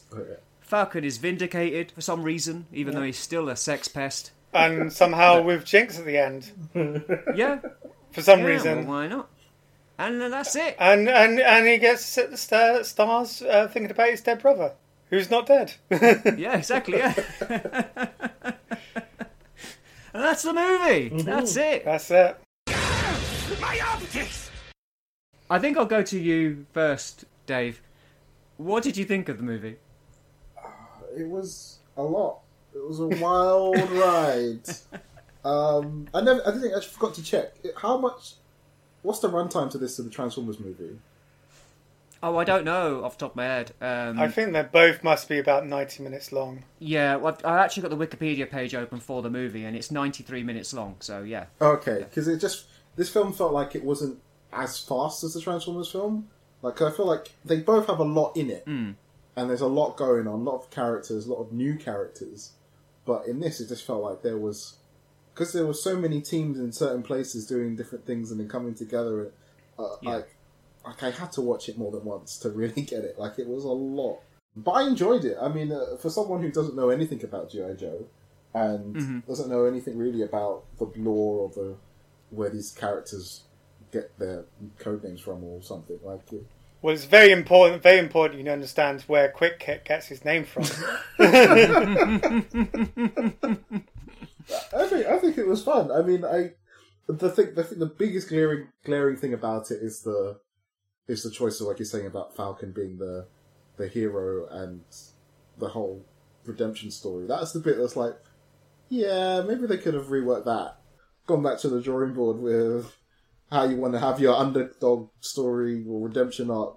But apart from that, I mean, yeah, Yeah, I, I, I do think I, I think you're right about the pacing. It's not it's not as slickly paced as Transformers it's not. movie. It's not. Yeah, Transformers movie is, is surprisingly well structured. Mm. Like you have the opening scene, then you split off the cast into two bits, so you get to have a little bit of adventure in the middle, and then you have a pretty clear cut ending. The act structure in G.I. Joe the movie, what act structure? It felt more like it, like, and I guess it kind of was like it felt more like a TV movie. Like it was obviously this was half an hour one Saturday, half an hour the next Saturday. Like it felt like Yeah, so there is there is like like a trope with the because GI Joe. A lot of them are a lot of the stories are like five part stories, and they're Okay. basically there is a MacGuffin, and there's different parts of the MacGuffin, and GI Joe and Cobra fight over the different parts of the MacGuffin for five episodes, and Cobra get all the bits, and GI Joe has to stop them, and they do this many many times. oh, Um, Yeah. And this movie kind of doesn't have like the five, you know, multiple parts do you need to assemble the BET, but like it's still got that kind of messy structure to it. Hmm. Yeah, there's lots of like separate bits that, that they keep switching backwards and forwards between places and things happening, and they don't seem joined up all the time. Hmm. And they introduce so many characters, Yeah, and none of those characters are none of those characters stay in the next next next season. They're all gone, yeah. replaced by new characters that you have to learn and buy the new toys for.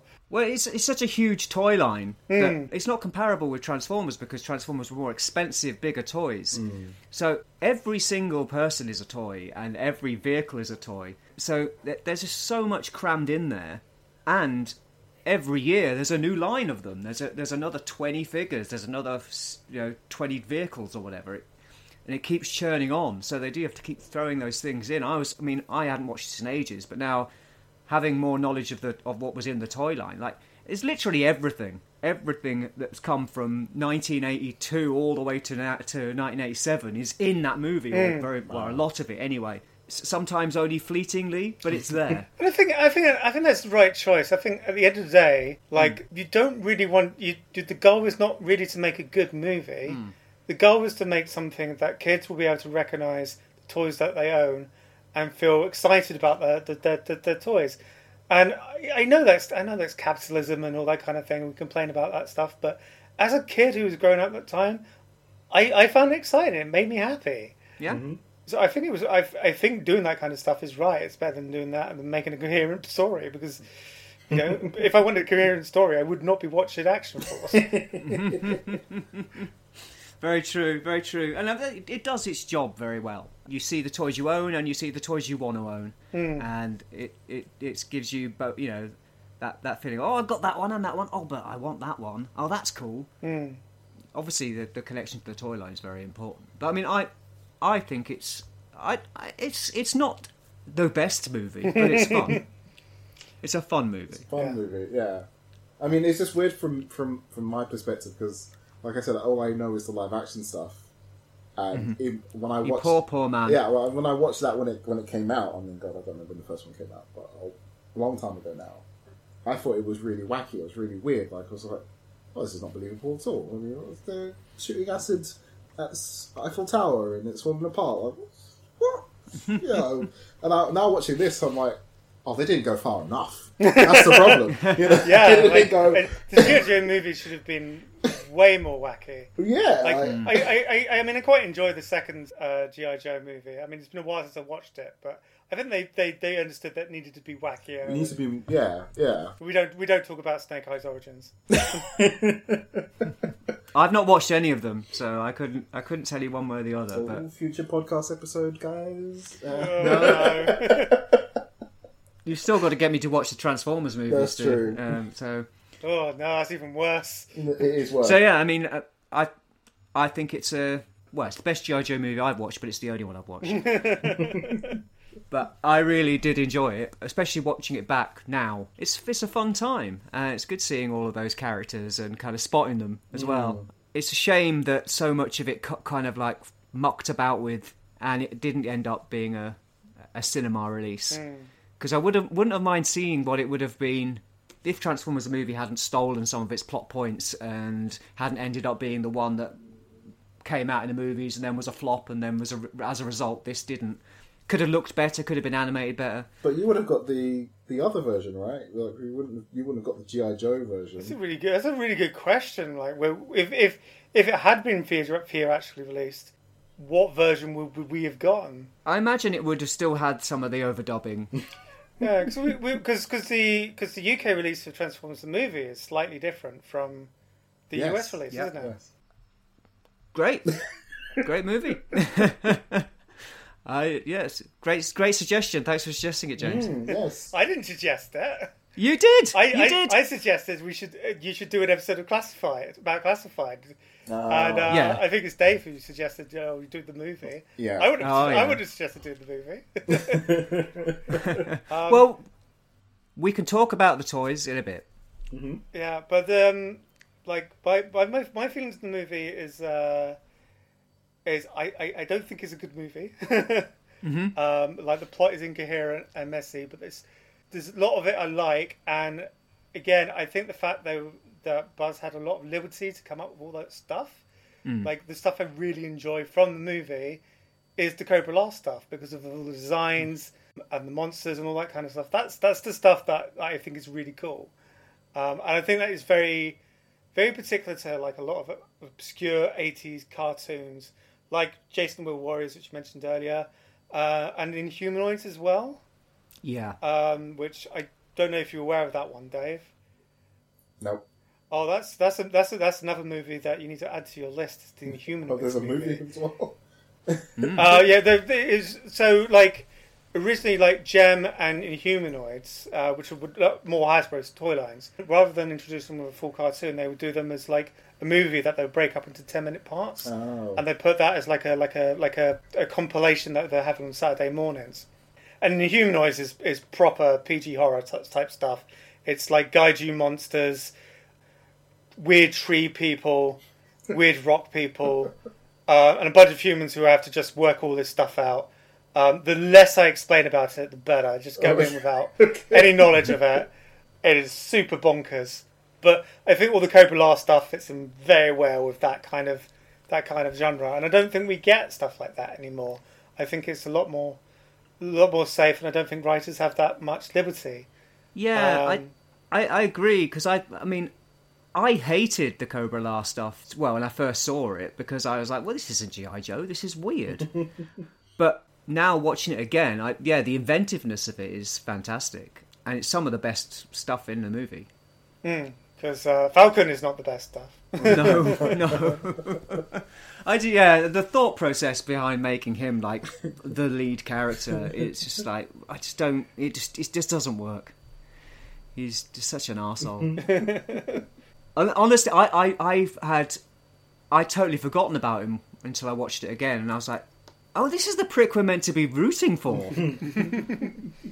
what? Like even when I was eight, I hated him. I think. Yeah. Okay. Yeah. Yeah. He feels like a character that should be in a Michael Bay film. That's the the strange Yes. thing. You know, You're And we're completely probably meant to like him in that I think too. Michael Bay took up the wrong franchise. I think. Uh, He is um he is he's Sam he's Sam Witwicky from Transformers. Yeah. Maybe. Yeah. Maybe he should have done GI Joe. It's a little. he likes his army stuff.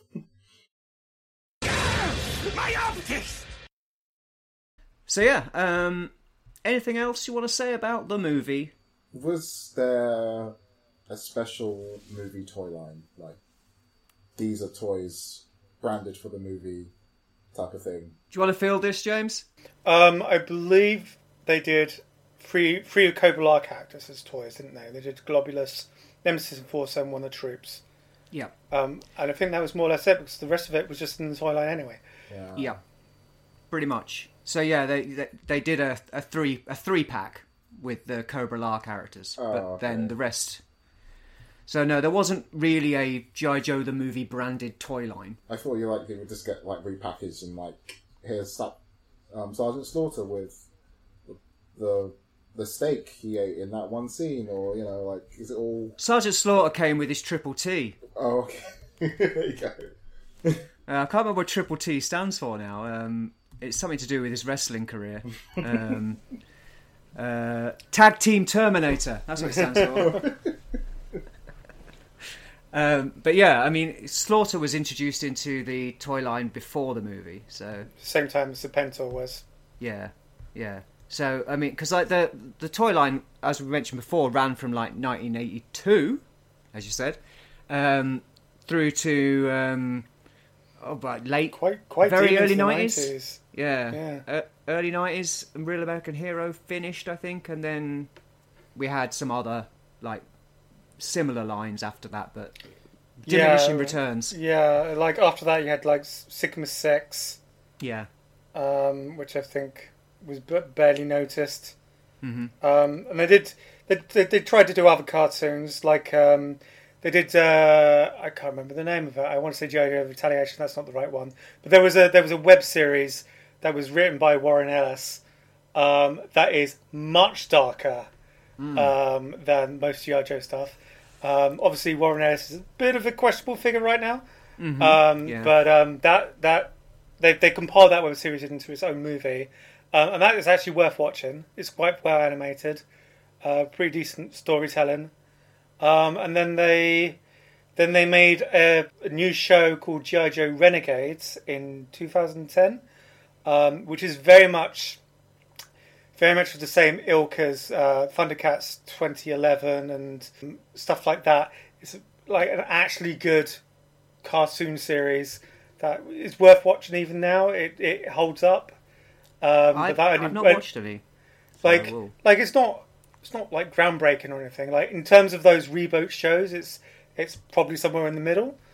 Um, like not quite as good as Thundercats 2011, not as good as the Turtles reboots, um, but you know it's it's not as good as Transformers animated. Um, but you know it's still worth watching. And then they made the movies, and I think that's more or less what we've got for Joe.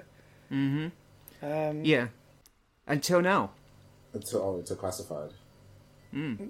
Which is which is not a show, but it's a very good toy line. It is, yeah. Probably my the favorite the favorite thing that Hasbro are doing right now for me, anyway.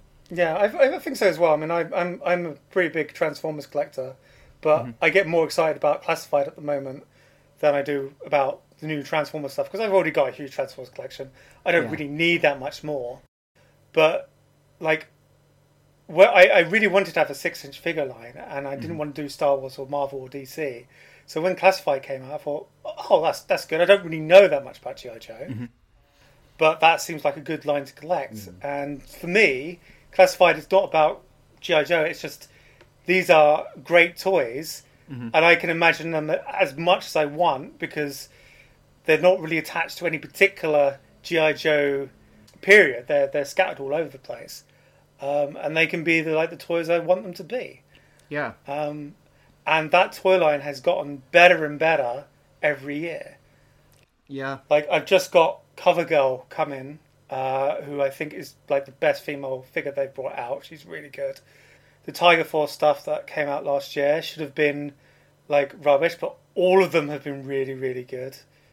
I really like the Crimson Bats, uh, as as we were talking off camera Mhm.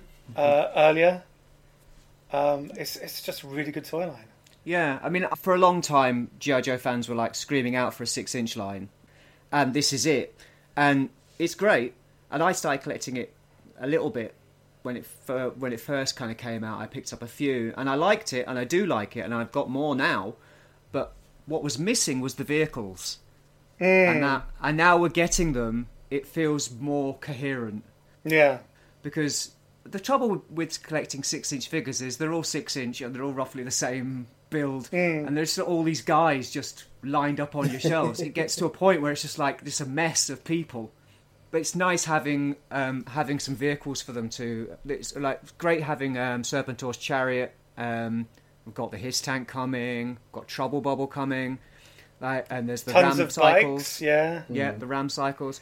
It's it's nice that they're getting into that stuff because I think as much as GI Joe is a a line of action figures, it's a line of vehicles as well. Yeah. So it's good to have that too. And I think I think also there's there's there's quite a lot of third party stuff you can use as vehicles.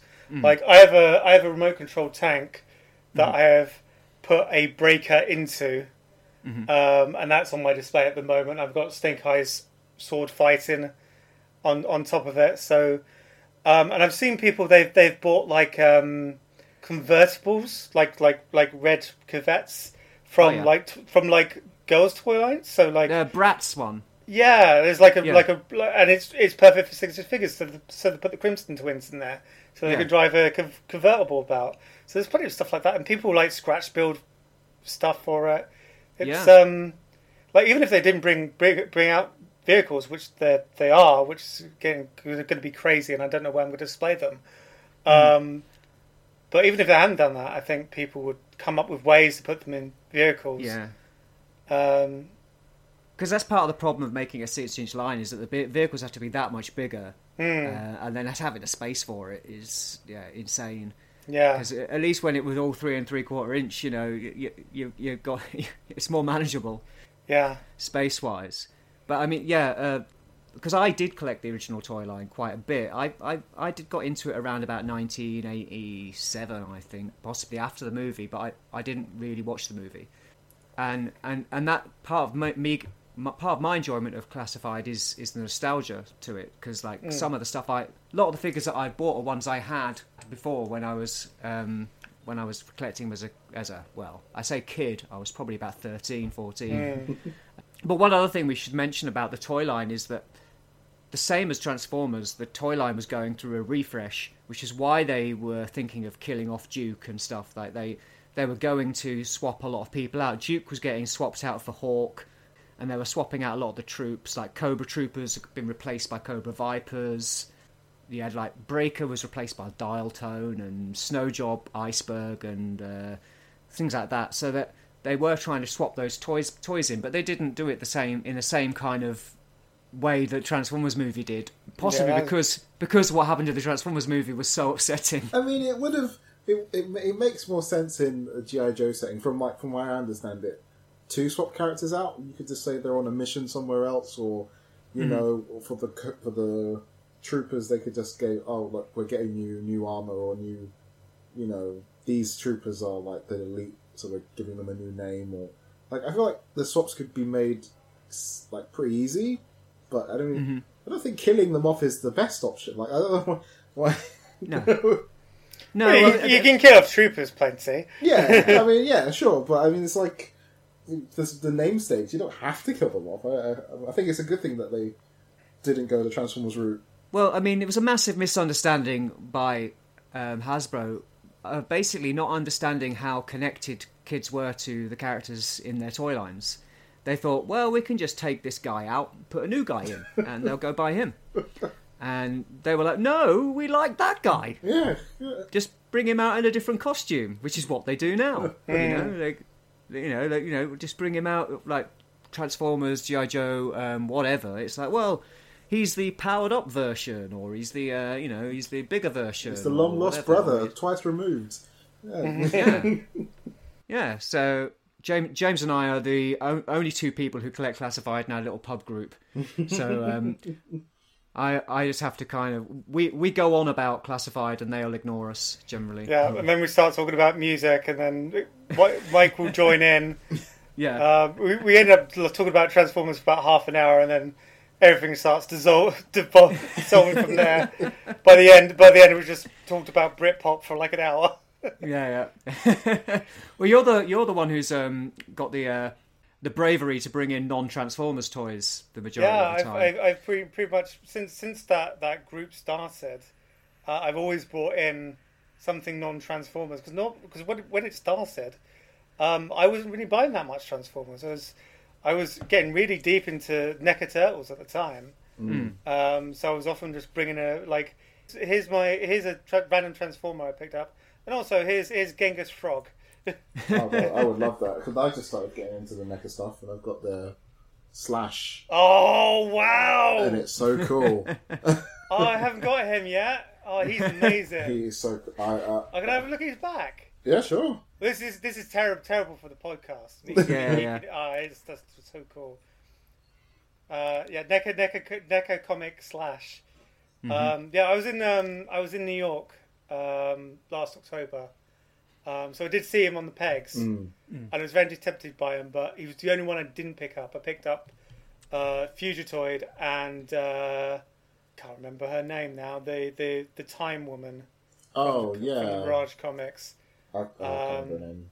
Yeah, I know who you mean. The person with all the, the clocks on her and Yeah, yeah. Um, and I was happy with both of those. Um, but yeah, that NECA um, Archie, the Archie comics. slash. Yeah, yeah. Yeah, yeah. No, I, I'm really looking looking forward to the Archie stuff. Um, I've had to hold off on Slash, but man, seeing him on camera, I, I do now do now think I might go and buy him after this. I mean, I, I, I just I just walked into Forbidden Planet and I saw him on the shelf for the first time, and I was like, I do need to buy this. I didn't want to buy it in Forbidden Planet, but I, I did want to buy it, so I tracked it down Yeah. later. One of the one, yeah, so one of the things that I am not liking about the future of classified is the fact they seem to be restricting sales to just from Pulse. They're not they're not really doing it through online retailers or Forbidden Planet or those kind of things anymore. Yeah, Which seems like a shame.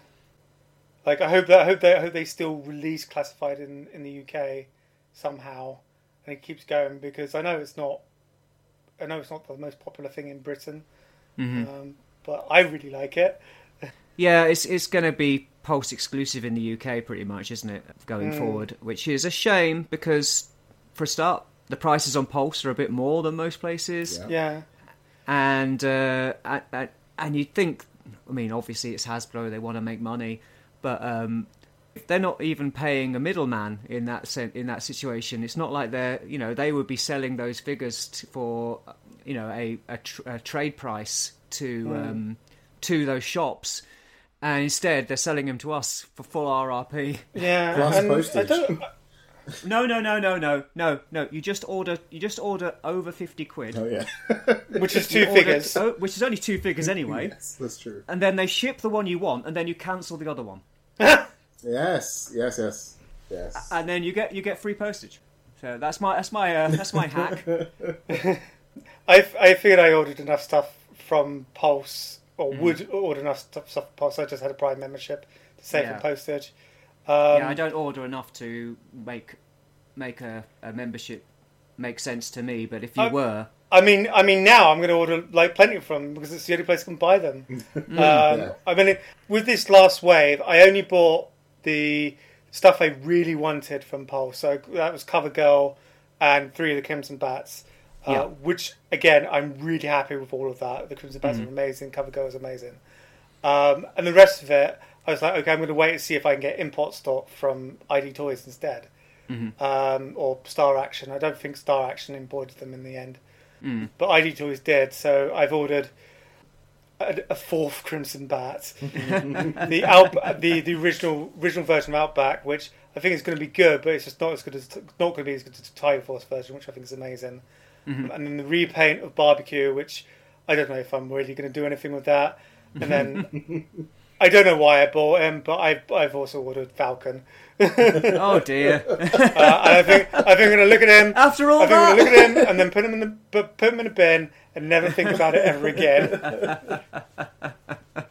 yeah. And uh, on top of that, the the prices are go, uh, quite high and going up. I imagine, especially especially looking at the new stuff that they're kind of teasing. It's there's a lot of accessories in there, and it's, uh, Yeah, it's they're trying to pack them out a bit and uh, warrant the prices. yeah. I mean, the prices for figures at the moment from Hasbro Pulse they're, they're expensive, hmm. but they're still cheaper than some of the like comparable lines. Like Valaverse is like the obviously the main. Hmm. I say main competitor. They're obviously not really a big competitor. They're a much smaller company. Hmm. But they're the alternative. Yeah, and they, they, they brag that they're not ri- ri- ri- raising the prices or anything like that. But hmm. one to import stuff from Valaverse is really expensive. And Yeah. their figures were already more expensive than G.I. Joe in the first place. So I'm glad they're hmm. not rising the prices because they're already really expensive and they're hard to get. Hmm. So to me, I G.I. Joe Classified is still like it still makes me happy. I'm like lots Yeah. of things that people grumble about, they're not bothering me too much. Mm-hmm. Like one of the things people are obviously really complaining about at the moment is the plastic-free packaging. I love the plastic-free packaging. Me too. I think it's the greatest. Yeah, I like. I know. I know there are mint in box collectors, but my personal opinion, and I know it's controversial, is that that mindset needs to go away because, hmm. like, why why do you want just a box with a figure in it? You do something with it. Don't be. That's a very '90s mindset of like keeping it in a box so you can sell it on later. It's not. Yeah. I think the I think the worry is just because it's it's a thing from Hasbro and they're so inconsistent with their quality control. Like, I don't think GI Joe Yeah. gets the problem as much, but some of the other lines. Yeah, but none of us, most of us aren't buying this stuff off the peg anyway. No, no, no, no. Yeah. I, not, I don't mean. So like- it's not like we can walk into the shop and inspect the quality anyway through the window. yeah. I- and and even even then, some of the, the quality control issues you've had, um, like the thing with the Viper arms, you could only see that if you take apart the Viper. Yeah. Yeah, like exactly. Even it, quality control in, in the factory can't detect that uh, because it's already assembled. You can't tell whether it's got brown arms or or, or, or white arms. Yeah, yeah. I mean, I don't. You obviously don't know exactly how they assemble them, but still, yeah, something along the line has caused them to put out a lot of them wrong. yeah. And yeah, and- and yeah, most of the things I find that are problems with classified figures is sometimes there's some sloppy paintwork, but it's often loose joints or kind of gummy joints or, bad, or badly tolerant stuff, and it's not stuff you could check looking through a window anyway. I, I mean, I mean, there. But that's the thing. Is like there's other there's other Hasbro lines that have like issues with like the wrong heads attached, the wrong leg, you know, extra extra accessories, Yeah. not the right amount of accessories. It's just I think it's that side of it that's what people are very like. Yeah. Well, we don't trust you enough, Hasbro, to get your stuff. Yeah, but the thing is, like they complain about that, but then they'll complain about the open window because they say people will s- steal the heads off or touch them or something. Yeah, I so think, you can't think- win. I, You can't win either way. I think that actually is a better option, though. I, I do. Hmm. If I had to pick between the two, I think open packaging Yeah. is better. I mean, what I love about the the plastic free packaging is I I can throw it away. Yeah, It's just so easy. Yeah, it's less. It's like I've because I've literally just opened like six boxes, uh, having been away for a couple of weeks. Um, like I literally just had a box, and it just became a striking box, and I was just pulling stuff out and throwing it in there, and Yeah. and I just go it would go in recycling. Well, I've Um, I've learned I've learned not to do that after my Viper experience. Because I then had to send it back, and I was like, "But I've already thrown the box away." Yeah, So I, I, I keep the boxes around for a week or so until I'm 100% sure there's no problem with the figure, and then I'll chuck it out. but yeah, it's it's so easy to throw away, and obviously I I'd rather be recycling cardboard than plastic. So especially when plastic is often not recyclable. yeah, yeah, very yeah, very uh, not very, not often at all. Yeah, And you know, like those those McFarlane figures in their giant boxes with all the, pl- the Oh, massive yeah. plastic windows. Yeah. Like they're ah, that's it's, it's it makes me it makes me sad. them and, and Diamond Select. They're just Yeah. like they just have to. It doesn't make sense that they are in such big packaging bubbles anymore. Mm-hmm. Like, yeah. I recently opened up a Valaverse Scarab, and I swear there was more plastic packaging than there was plastic in the toy. There was so much plastic packaging I had to get through. Yeah, And then, and then, and Valaverse are proud of that. They like, like they say we make stuff to be displayed in the boxes, but that's that's not really what that's not what I want. I want to, No. you know, Valaverse stuff is really good. Um, like obviously, it's like the army stuff is a little bit like drab and generic, but um, the scarab, the not scarabs, the swarm troopers, which includes the s- s- scabs as well, they fit in really well with Python Patrol, and they look really good, especially with the wings and stuff one of the best things I think about them is the fact they've got actual treads on their boots, and they feel like it feels like it actually helps them stand up properly. I don't know if but you do have some of the classified figures are a bit don't don't stand up so well on some of them. no. I've, all my Crimson Guard are currently fallen down yeah, because The I've Crimson Guards have got like kind of banana shaped feet. yeah like it's weird. Like, why have you done that? Like, the, the toes turn up, so they yeah they, they haven't got so much surface area. So I do yeah, find it's a I do find some of the ankles on, on classified figures a bit weird. Mm, Like when I'm kind of- adjusting them, I'm just like, does should this turn this way? Yeah, they don't. Yeah, they don't. The ankle rockers are odd, aren't they? They don't really work the they way don't like they them don't to. swivel, No. um, which I find very strange. But overall, it's a great line, and I'm uh, I'm pleased to still be collecting it. And Yeah. I'm looking I'm looking forward to that HISS tank, even if every now and again I think I'm just going to sell it. I'm just going to sell it. I'm, I'm definitely going to open it. That's for sure, and then I'll make a decision. But I do want I do want it. It does look great. You've you've ordered one as well, haven't you? I've Uh, ordered Jeff? one, yeah, and I've also course. ordered um, another thirty-party line. I've ordered the Skeletron Robo Skull, which is based Hmm. on Oh. Palitoy's Action Force, going right back to the start, and uh, it's going to come with uh, some uh, some red shadows. It looks beautiful. Um, if, if it wasn't for space issues, I would want one. Yeah, I, I am going to have space issues. I do not know how I'm going to display any of this stuff, and we have a whole year's worth of GI Joe classified. That Yeah. sounds looks like it's going to be amazing. How I'm going to display on my already full shelf a HISS tank, a Robo Skull, three Trouble Bubbles. You're going for three. It's, I- I'll probably go for three, depending on how much they cost. if they if they end up costing like seventy quid, I will buy one. Um, but I, I'm expecting them to cost about fifty quid each.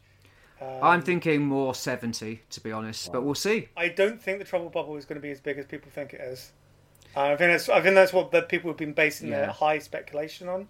I think Hmm. it's, I think it's going to be priced the same as the Ram bike, and I think the trouble bubble is probably the same size. It- I think the reason I'm thinking is not because of the size of the trouble bubble itself, but the fact that you get three heads for the guy and quite a few accessories. It feels like there's more in it than there is in the Ram cycle.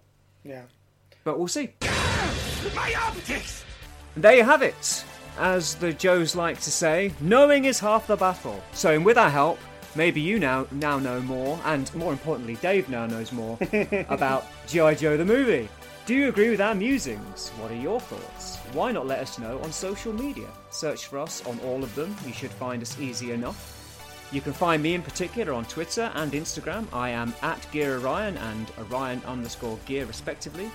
And Dave, where can they find you? Um, you can always find me at my um, base of operations, um, Instagram or Twitter at VirtualDave26. Both places. Yeah, very occasionally on Twitter every now and again. You pop up and retweet some things. Great. James, thank you so much for joining us. Thanks for having me. You've, you've helped us make some sense out of of that insane movie. it was great to have you. Yes. Yeah. Brilliant. Hopefully, we have. Uh, I can come back for some other insane movies when you want to do the when you want to do the Inhumanoids episode. Oh, yeah. Yeah, sure, yeah. Uh, right, so uh, don't forget that if you enjoyed the podcast, uh, you can let us know by liking, subscribing, sharing, reviewing. You can even join our Patreon if you're so inclined at www.patreon.com slash arcmyoptics. Don't forget the double A. Uh, we really appreciate it. Thanks for listening, and please join us next time on, all together now, Optics! Cobra la la la! Cobra!